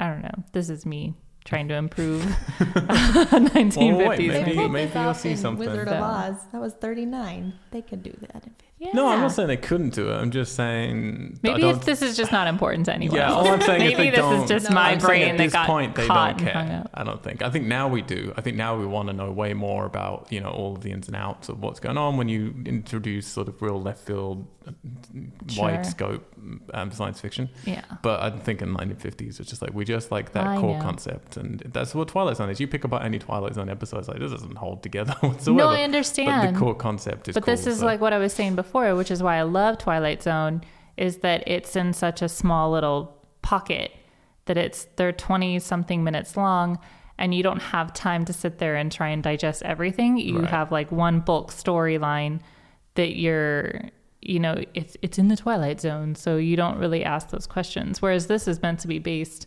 in a reality, like mm-hmm. in a world. Well, it's just it's a long, it's a proper full length film, so you got yeah. more time to both answer and raise more questions. Yeah, exactly. We can deal with that when we get to the end, because maybe yeah, maybe like you feel at the end that this would have been better as a short, maybe. shorter episode. Maybe. Um, so they do flee. Uh, they stop off at a gas station, um, and a gas attendant uh, puts some pods in their boot without them realizing. Um, they then pull off. Um, and Miles uh, takes the pods out and burns them um, a, a little too easily, I feel. They just like ign- they just burst into flames. Uh, while they're heading over to his friend, the nurse, Sally's house. Uh, Miles then creeps around her house, as he tends to keep creeping around young girls' houses and peering through the windows. Um, and this is the first time when we get like, yeah, the flip side of what I was saying bothered me earlier, which is when... You get the scene uh, cut away from them and you see the pod people talking to each other, but we're not with Miles anymore, which really bothered me. But here we get it the way I feel it should be introduced, which is him looking through the window, and we see all these different townspeople that we've been introduced to, some that we haven't, sitting in the living room, calmly discussing how they're going to take over like the last people in that room. And, you know, it just feels like exposition in the right way for me. It feels like him watching them is the way I want to be introduced with how the pod people are interacting with each other. Uh, but then they spot him, so they have to flee again. There's an A P B put out on him. Um, so they go and hide in his offices and start discussing the philosophy of being human and then make out for a bit. As you do. Yeah. nineteen fifties. The first date. Be like, you know what humans do, baby. uh, and then in the morning, they watch everyone outside and it looks normal. Um, so yeah, they're looking out on the square where, uh, sorry, yeah, so, like everyone's just sort of walking around like by themselves. Ali, this is your first time, like, Katie, you've seen an invasion film before. Yes. Um, like as, as a first timer watching this stuff, like where do you actually think this is going? Is it literally just gonna? Is it obvious they're just all like make believe, right. pretending until? Because it's a confusing scene. I feel, I feel this because they've already taken over clearly the whole town pretty much. Yeah. And yet they're pretending to live a normal life. But they're doing it for the, the bus loads of people that are coming in. I also don't know that they're pretending. I don't think in their like in their plan it's like, oh no, we need to all pretend. Because it is the bulk of the community right now. So I think that's just after everybody's taken over, that's how they'll act. They'll just be walking around with each other. And so you think they, the end game of this is once everyone in the world is turned into a pod person, you, you just live your life the same way on. You were before, yeah. basically. Only more emotionless. Yep. Interesting. Yeah. It's a goal, I guess. I guess. I don't think they care that there's other people out there who haven't been converted yet. Other than when they see them, they're going to be like, oh, well, here's your pod and we'll take care of it. I don't think they're trying to actively hide from them and hide that they're a pod person. Okay. Because, uh, yeah, because then that siren goes off and they all just suddenly amass in the square. And you're like, well, why weren't they just hanging out there to begin with? It's just strange. And then, yeah, the trucks um, f- pull up and uh, they're full of pods. Um, and then his friend comes in and finds them and you get all the exposition and he's trying to say, like, um, yeah, basically how it's, it's like, not all bad. And right. It's, it's, you should just do it. It's so much easier and yeah. just, it's, you know, it's better on this side of it. You like takes away all the stress of living is what his friend kept saying. You know, yeah. It's like you don't have to worry about anything anymore. So then they ask about, um, yeah, then they ask about what about love? Yeah, I know. You have the, your like Titanic anymore. moment where she's like, I want to love and I want to be loved. Yeah, that was the most overwrought nineteen fifties yeah. bit for me. It's like, I want to love, I want to be loved, I want to have your children. Oh, right. I don't want to live in a world without love. And this is quite a U-turn for her though as well because she sort of turns she up. She should and... write like R and B music or something.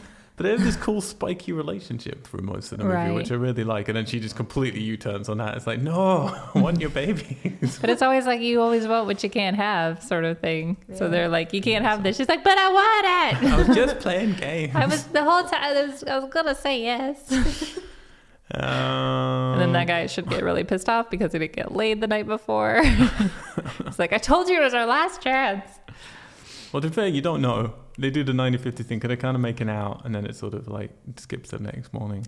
I also had a question at that point that I was like, what if, because I was kind of almost expecting there to be this, but I'm pregnant with your child. And I was like, I wonder if a pod person takes you over if it's pregnant. Oh, interesting. If it has a baby, baby and then your baby has no love Ooh. or emotion. So then that would be the but pure how, generation right. born into it. Right. And see, this is, again, my head spun off and I was like, well, then if I was an alien taking things over, I would target all the pregnant women first. And then like they would be actively chasing the pregnant people because those are the so best. Then, but then the babies would still be human, right? Right. So they would just grow up with Without, parents that don't love them, love or have emotions. Right. But they're cap- the kids are capable of emotion. But that's what I'm wondering is if they take over, like if, if you take over a pregnant lady's body, does it also, do you also yeah, then affect all the matter surely in her right. body? Right. So then it, you would have like a pod baby because mm-hmm. then her baby would stay with her because you don't take anything physical or you take only the physical, but that is, not the but emotional. But then I guess we are getting right back into that conversation. I know. Of, are they, are this they is taking, my brain. Are they taking you over or are they replacing you? Because right. if they, as we know from future films, but let's not get into that. But if they are replicating you, so for a time there are two of you until one of them essentially switches off. Mm-hmm. With a baby, they would have to like replicate the baby outside of yeah. the womb. Right. Mm. I don't like where this is going. um, all right. So then, yeah, I'm waiting for him because he's a doctor and I'm waiting for that skill to be useful at some point because surely when you write a character as a doctor in something like this, you feel like that's... It's for mm-hmm. a reason. Yeah. But it doesn't well, really... Well, so far he was able to tell without knowing that the interior organs of Uh, yeah, just pod person at. Were perfect. I think I could tell you that these are and he basically was like giving children drugs and being like, come see me next week if you're not feeling better, Bobby. And then spanking them. So, I mean, out. He wasn't the best doctor. Well, this is so this is the only scene where he does use his powers, I guess is the nah. correct answer, where he makes a brew and then fills, his, fills syringes with them um, so that they can stab their way out of, of yeah, the offices and escape. Um, which they will do, uh, and he convinces uh, her to act like uh, one of the pod people, so they walk out into the street amongst them. This, I remember like the first time, not that I saw this one obviously because it was my first time watching this film, but the first time I was introduced to the Body Snatchers movies, that was the most exciting bit for me. Like that was definitely the most tension and the most kind of fun was that idea of just like, they can't smell you, they can't speak telepathically, right. no, which seems odd. You feel like they act as if they can speak telepathically. Yeah. But for whatever reason, fine, that's the rule. You, they can only tell if you don't show emotion or if you do show emotion, I mean. Yeah. So you could walk around and pretend to be one of them, which is definitely kind of something that's nodded to in Shaun of the Dead when they do a similar oh, thing right. yeah. with zombies, which does not work with zombies because zombies can... You know this from personal experience? Yes, I know this from personal experience. Zombies want brains. That's the whole point. Zombies can smell when right. you're alive, like when you're fresh meat or not. But apparently if you just smeared other people's dead blood on you, then they just can't smell your brain. Do they do? I don't even know if they do that in Shaun of the Dead. I think I they just they, pretend to be zombies. We need to go back to that film. That's another series. We'll do a Cornetto series um, retrospective. Okay. Um, but, but yeah, yeah, I always found it's really, I don't know, it was like, it was the exciting bit for me mm-hmm. in the old ones was when they were walking through the streets and that kind of fear of, it's just the flip side of how you start a film where the fear comes from, I don't know who to trust. And then this time it's like, I need them to trust me. Mm-hmm. And I think that's really cool. Right. That was one thing that I was unsure of. And I think they just how intelligent they're supposed to be, the pod people, because we already discussed they have to be intelligent enough to know that which human they're being attached to. Yeah. And they're obviously intelligent enough. They collect as a group and they have meetings.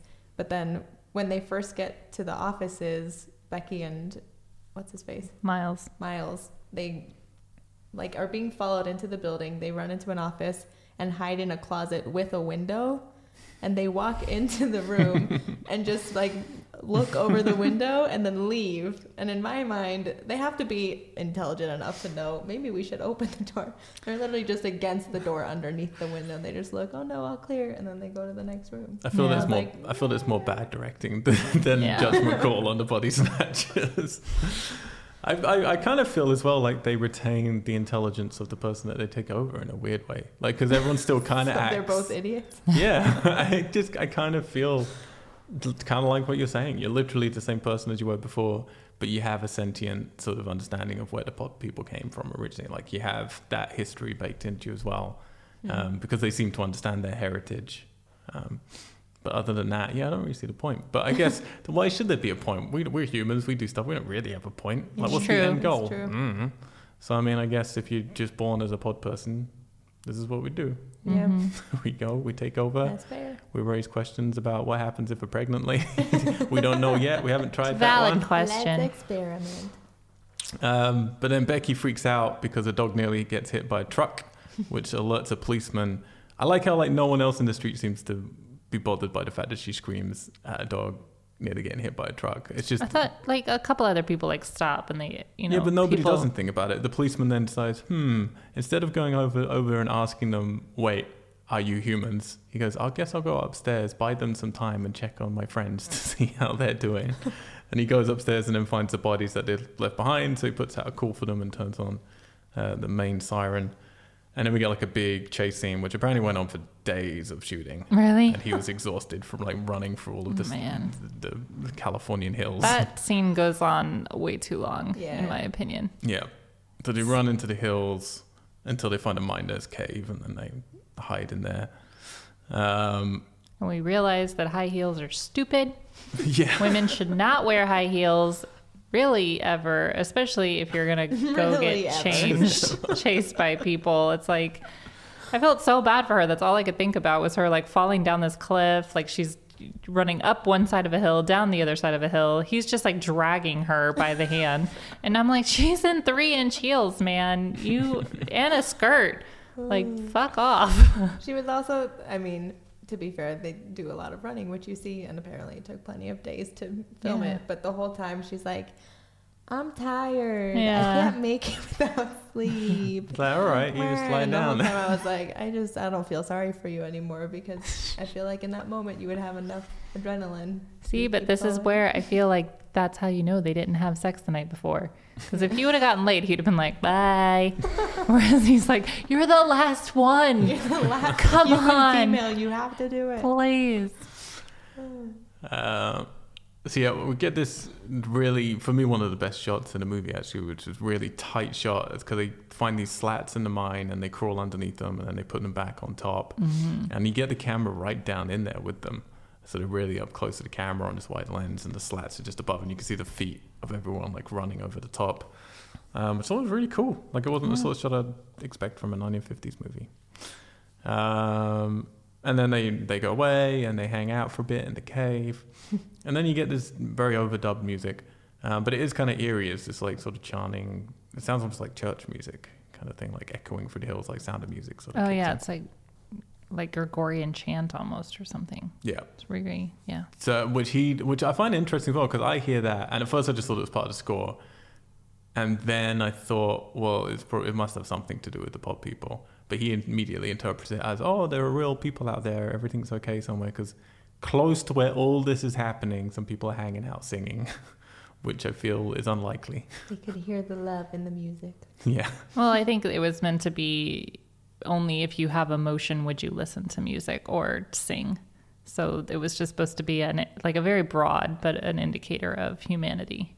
I like, but again, like it's, I think that's a cool idea that hopefully the later films will play with a little bit more. Mm-hmm. But the idea of, yeah, the arts coming in as right. proving you have humanity, basically. Right. Um, yeah, so he leaves her in the cave. Really great idea. Um, and then goes running off to try and find where the music's come from. And he finds a radio playing from a truck that's full of pods, uh, which then one of the pod people turns off. Don't know why they're listening to it to begin with if they don't. Well, they have like emotions, they switch it but. to like a news broadcast, but the news broadcast is essentially saying, you know, these are the the cities that we've taken over. These are the ones that need taking over. So it was meant to be part of their planning. Yep. But I don't know how it lasted on that song for yeah, so long. Yeah, I was going to say, but doesn't that surely prove that they do get enjoyment through yeah. arts, and but maybe from a sophisticated level and not I'm an not sure. emotional level? Hmm. Yeah, maybe. Know. Yeah, technical instead of... Interesting questions. Maybe it's for the plants. Pregnancy and music. Oh, yeah, maybe it's for the plants. Yeah, like... Which, yeah, it goes against everything we know about plants, because we know that plants like music. Right. And they grow differently to different types of music. So pod people surely... must be emotional because they must enjoy different types of music. Maybe. Um, but yeah, they're taking these pods and they're putting them into huge greenhouses. Um, he comes back to tell Becky, who's falling asleep, so he carries it out, kisses her, and then realizes he's making out with the pod. Uh-huh. Such a weird time for him to kiss her. It did not make any sense. Because she's like, I can't make it. I can't go on. And he just decides that that's the moment that he's like, well, this will change your mind. And then he like does this whole dramatic thing and then almost drops her when he realizes. So he's like, I don't feel the same way about you anymore. Must not be you. He's like the guy with the drunk girl at a party. He's like, no, I really don't want to. Well, maybe if I make out with you, right. you'll, you'll see what you're missing. Much. You'll want to continue to run across the countryside in those heels with me. Dragging you. This, like, not to keep going back to it, but this is the most confusing bit for me because it's we really enter into that thing of we don't see any pod in the cave. We don't, like, we're presuming the only way they can get off with this is that someone who came running in there earlier put a pod in the cave just in case. It, yeah, this part bothered me because it happened so quickly and throughout the movie, which we don't, like we said, there's a lot of unanswered questions about what happens, and some of it, if we don't understand it completely, it's okay as long as it's consistent throughout the movie. But from the very start, it's a long process for them to take over. Like, we see the body in their living room and they have a whole discussion on it, and they come back hours later and then they fall asleep for a little bit and it still doesn't happen. And then they see the pods slowly expanding into bodies in the greenhouse and it still doesn't happen because they run away. Mm-hmm. But then in the two minutes that he walks out of the cave, sees that it's pods being grown and walks back, and she's already a pod person. Yep. I mean, to be fair, we don't know how far away that music was. Maybe it was a few hours away, but I doubt you could have heard it. Um, but yeah, the timings, like, yeah, there's so many problems with this. It's like, how did she turn that quickly? You should wait until we do an Alien Covenant podcast like this. The question that keeps arriving. Um, but and and just where the where the fuck was the pod? Like, why was there a pod in the cave? How far away? And that question that we keep having with this film was like, well, how, what's the proximity? Is it miles away? And yeah. It could just sense her? Like... Do you you just need one shot somewhere of like he kisses her and then behind her he sees there's a pod lying on the ground right. or something. Just anything like that. They clearly have made pods. You just put it down there in the yeah. background. It doesn't cost or you, you anything. Or you could even, I mean, even to jump and just say, oh, and you see another one of her like lying in the back of the cave or something. Yeah, but you they know, clearly don't want to tackle something. That for some reason. So. Yeah, but they've already done a body duplicate with the neighbor guy. That's where all their budget went. So all you need is just like, you don't even have to be able to tell it's her. You just have to have... Yeah. Like someone lying focus, back there with a black female. Wig on. Yep. And then yep. that would be, I would have been happy with that. Yeah. But they just make these huge jumps and stuff because they're just relying on the the drama factor. Yep. Um, which there is drama. He freaks out, runs away as fast as he can uh, until he gets to the, uh, this busy highway, which I was Because kinda... she yells. She's like, he's over here. Like yeah. he, uh, yeah. So I think that's mostly why he starts running. Yeah, yeah, yeah. But you would anyway. You're just making out with a plant. Um, and I was kind of impressed with the the set for this highway because it is a packed highway. There's loads yeah. of cars on it. They were rushing by. I know you, you said when we were watching it, you found it a bit laughable how he reacts to like rolling off the to somebody's. Yeah, the semi truck scene is pretty. It's pretty ridiculous. ridiculous. He has his hands like he. I don't remember. He, he just has his hands like out, almost like crucifixion style.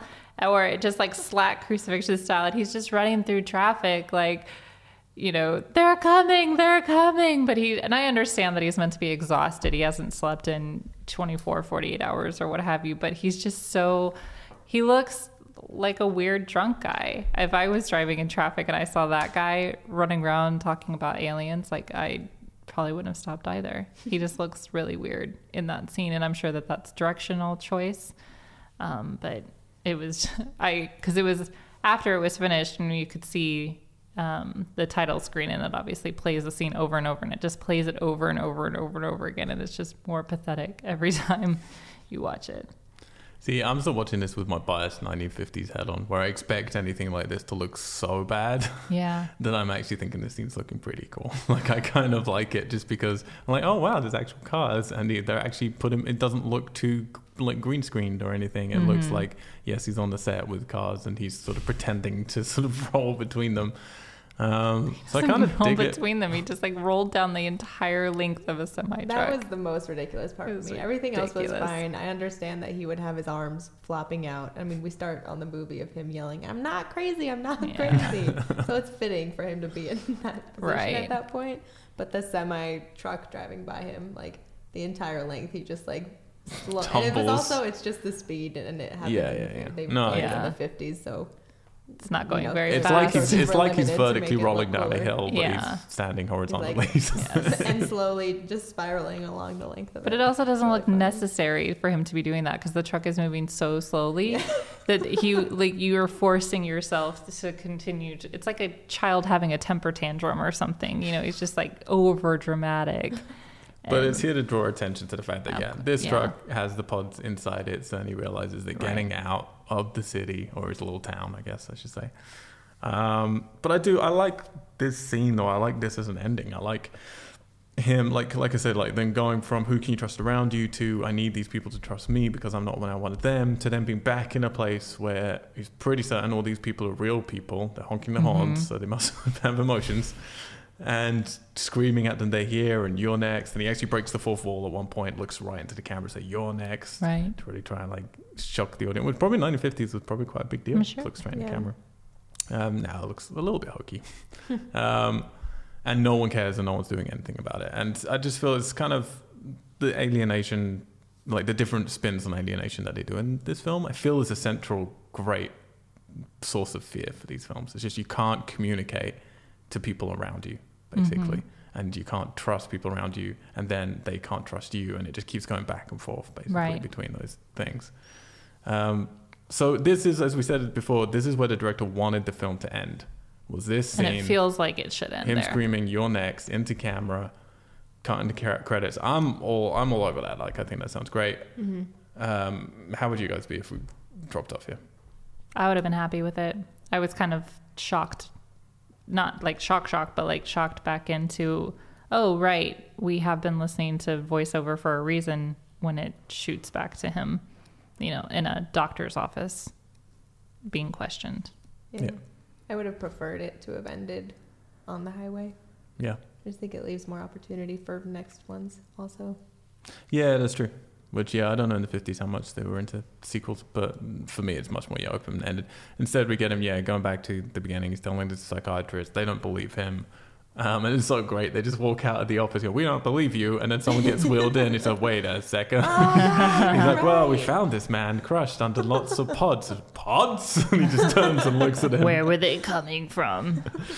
And he goes, call the F B I right now. And he just sort of collapses against the wall. The music's this sort of triumphant sort of sound. But then it just it. holds on him, just breathing really intensely, yeah. laying Can against I a go wall. To sleep now?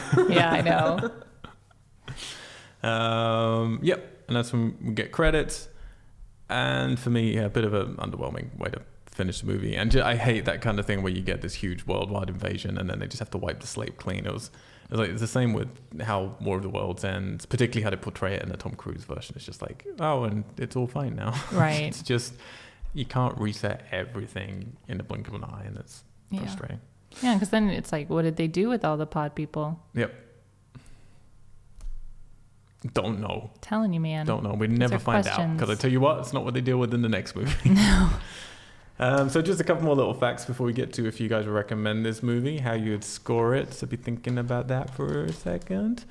Um, Kevin McCarthy would reprise his role, and we'll get to that, um, as Doctor Miles J. Bennell in the nineteen seventy-eight remake. So we will see him again.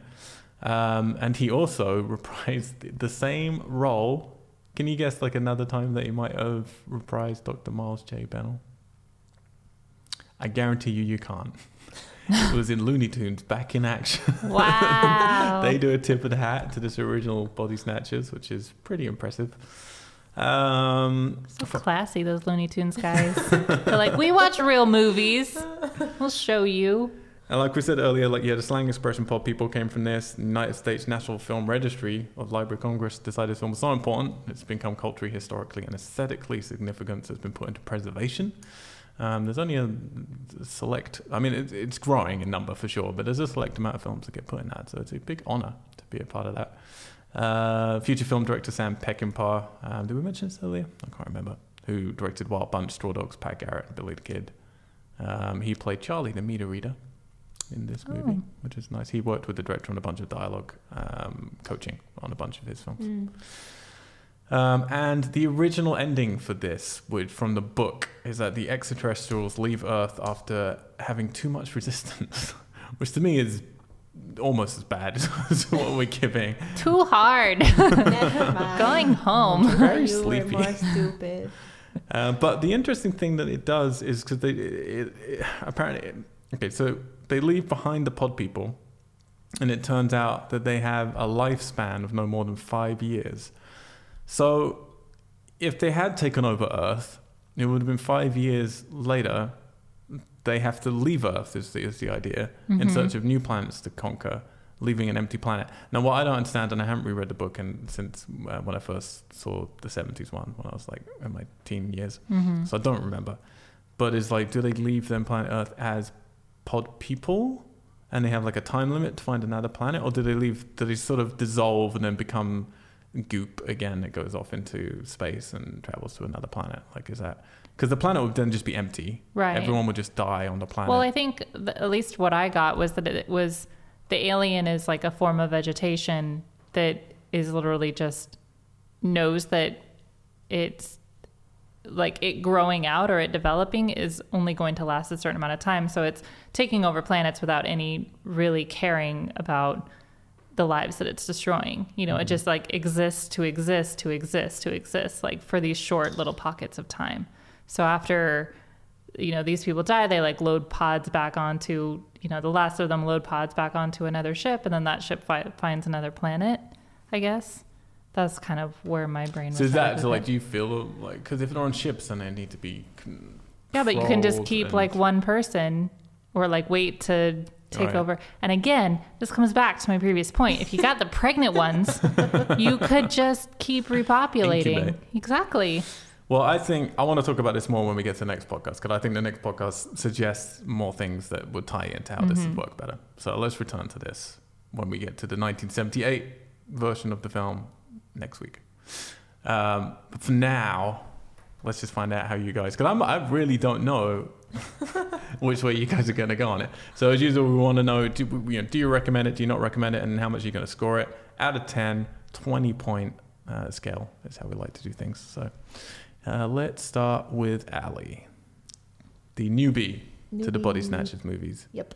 Tell us how you feel about the nineteen fifties original. Um... There are a lot of questions in the plot. And it's hard because I don't know. I mean, in terms of recommending it, I haven't seen any of the other ones. So later on, if I decide I like two or three of the later ones, then if you're someone who really loves the series and loves the later ones, then yeah, you should go back and watch this one. But having only seen this one and not knowing, not having read the book, not having seen any of the other movies, probably wouldn't tell people to go watch it. But um, out of ten, a six. Six? six point five. I don't know. Oh, that's right. Yeah, six. You look really confused. I don't You're know. Like, you it's don't so really... hard to do these. Like with the Danny Boyle one, I, we... like you go back and you change it so much just because you have the other ones that you're comparing. Yeah, well, to. again, like at well, the end of all yet, these retrospectives, we'll do that podcast at the end yeah, yeah, where yeah. we will come back to the whole thing as a franchise and look at it and then put them in order. And we can change scores a little bit there, yeah. but it's just good to know as you go along, like your initial impressions of stuff. Like, yeah, I mean, the things I liked about it are, I liked that it was controversial and that no one really knew if it was a, you know, a statement on the political things happening all around the world. Those damn commies. And I liked. I was, I didn't like, well, I was impressed and surprised by the bodies expanding in the greenhouse. Mm-hmm. And I wish they had ended on the highway scene, but yep. Watson. Um, I, yeah, I really, in the beginning, wanted to love it just because I, I do really love old movies, and I like old horror movies. I love The Twilight Zone. You know, just those those ideals are ones that, like, formed really strong nostalgic memories for me. Um, so I was kind of excited to come back to one that I have seen, you know, the the seventy-eight version. And, but to me, this one, it just felt lacking. And I'm not sure if it's because I've seen the next one and I saw all of the places that, like, the holes that needed to be filled in the storylines. And to me, it just raised too many questions for me to enjoy it, like, watching it. And I really do think that if it had been a shorter film, if it had been, or not even a film, but if it was just like an, an episode of something, that it would have been more enjoyable, because I think that you could have told that story more concisely, and I think it would have been more entertaining had it been not so elongated. Um, and so having said that, honestly, if you really like the series, you don't really need this one. Um, it's only if you if you have an hour and a half or whatever to burn and you're like, no, I really love old movies, then yeah, it's kind of cool because you can kind of go back and see the foundation of where everything started. Um, and there is something to be said for where things come from. And I think that's why I like old movies in the first place. So I'd probably give it like a seven. Hmm. Wow. I did not see that after all. I don't, I didn't, I really didn't like it. Okay. But I also, like, I appreciate it. You understand why it's been put in the preservation yes. list, kind of. Exactly. Okay. Okay. So, so are you saying you prefer it if it was a Twilight Zone, just yeah. like that short? And, yeah. And, which I entirely think it could have been. And I think it could have had just as much clout and much as much importance with a shorter story. But, you know, who's to say? Not me. It might not be in any cool list or in any memorial. You have a microphone in front of you, you're allowed to say it. I know what I'm saying. Like, it might not have, for other people, have been so important had yeah. it been shorter. Like, maybe to some people, because it was a feature length, that they were, that's what gave it its relevance, yeah. relevance and mm-hmm. stout. So, I do like stout. That's uh, good. Yeah, I kind of like, I do, I respect your opinion a lot with this stuff, because you definitely watched more nineteen fifties movies than me. Mm-hmm. You were into Twilight Zone, like you said. I'm not really, I've seen that stuff, but I'm not really into it. So right. it's, I do find it hard, similar to Ali, to know, like, how to judge this movie, because it's kind of, you always want to judge, you don't want to judge against, like, I don't want to judge this at this point against any other Invasion of the Body Snatch movie, because you just need to judge each one on their own merit, really. Um, but... You, it's hard to judge old movies without judging them against their peers, and I don't really know enough about its peers. I will say that as a lover of the Body Snatchers franchise and the things that, as I started to talk about in this, I feel distills the enjoyment I get out of that, to do with the paranoia and to do with, you know, not trusting a group of people around you and then flipping that on its head. I did still enjoy this movie a lot. Like, I liked the vibe at the beginning. I liked the small town feel of it, um because I kind of like small town America sort of horror. uh, I really did enjoy the interaction between the two leads for the majority of the movie, until it gets to the end and she wants to have his babies and it gets to two just rote. um I thought they had, like, a really good sort of energy between them and an unusual dynamic, which I would be, you know, I really would like more of in horror movies. Normally in horror movies it's about, you know, two people coming together, whereas this had, like, you already started in the middle of something, which I thought mm-hmm. was kind of cool. Um, the ending and the, like, yeah, the book ending really annoys me. It seems very, like, I can completely appreciate why they did it um, as producers, but I think it was a wrong decision. Um, and I think always with horror movies, taking a safer route is always the wrong decision. I think the, the more confidence you have in your bold ideas, the better. Um, and I think the director definitely had a lot of passion here, and you can see it going on. The story's muddled. Um, they don't explain things properly. I don't remember if the book had made these things clear for them to follow on from, or perhaps if the book was a little mystified as well, and they just kind of were doing that, and the films helped clarify the mm-hmm. lore later. Um, so I don't know how much to judge them with that, but for sure there are easy answers to some of the things they fuck up in this uh, movie. Um, so would I recommend it to someone? Yeah, I would, if you are a fan of, yeah, the franchise. Like, for me, it's, it, I still got some of those thrills. The thing I was shocked by was just how close this film follows. Um, well, I should say just how close the nineteen seventy-eight film follows this movie. They're extraordinarily similar, um, in their scene by scene breakdowns, but as we'll get to next week, they feel vastly different, like, which is a really quite a feat, I think, mm-hmm. of a remake. Um, so if you if you do enjoy, yeah, the nineteen seventies one, I would say it's worth going back to check this out. Uh, but feel free to be doing something else at the same time. Yeah, that'd be good. Like, I would say put this on on Netflix or put it on on something, and then, yeah, do something that occupies your hands or, or whatever it is. No, like, but and just so, like something ears. That isn't, yeah. Watch it, but don't Listen watch it. Music, put your back to the screen. Put it on silent. Bake some cookies. You're playing Zelda on the other channel. Yeah. Um, yeah, I'd probably give it around about a six as well, but I'm looking forward to get to the end and being able to reflect a little bit either on it all. So that was the end of our first of this franchise. Uh, next week, we're going to be talking about, uh, next Friday, we're going to talk about nineteen seventy-eight Invasion of the Body Snatchers movie. Uh, you can follow all of these retrospectives, including our Friday the thirteenth one, our Nightmare on Elm Street one, our Danny Boyle one. Um, we've got a whole bunch more coming straight away afterwards. Our horror channel goes up every single Friday. Our regular podcast, just called Geeks. Yeah. Uh, Thanks, guys. Uh, that goes up every Tuesday. That's talking about topical games and movies, um, certainly not just horror stuff. So if you're interested in other things, that's where you can go. Uh, we have a podcast run by our friend uh, and contributor Adrian Auld, who does a podcast called Hollywood and Wine. That goes up every Wednesday, I believe. Um, and that is more to do with the industry in Hollywood and all that stuff. And you can follow all of them just by heading over to iTunes or going onto your Podbean um, or whatever podcast little app venue thing you use. Type it in We Are Geeks, We Are Geeks, and we'll pop up. Um, and you can subscribe to everything.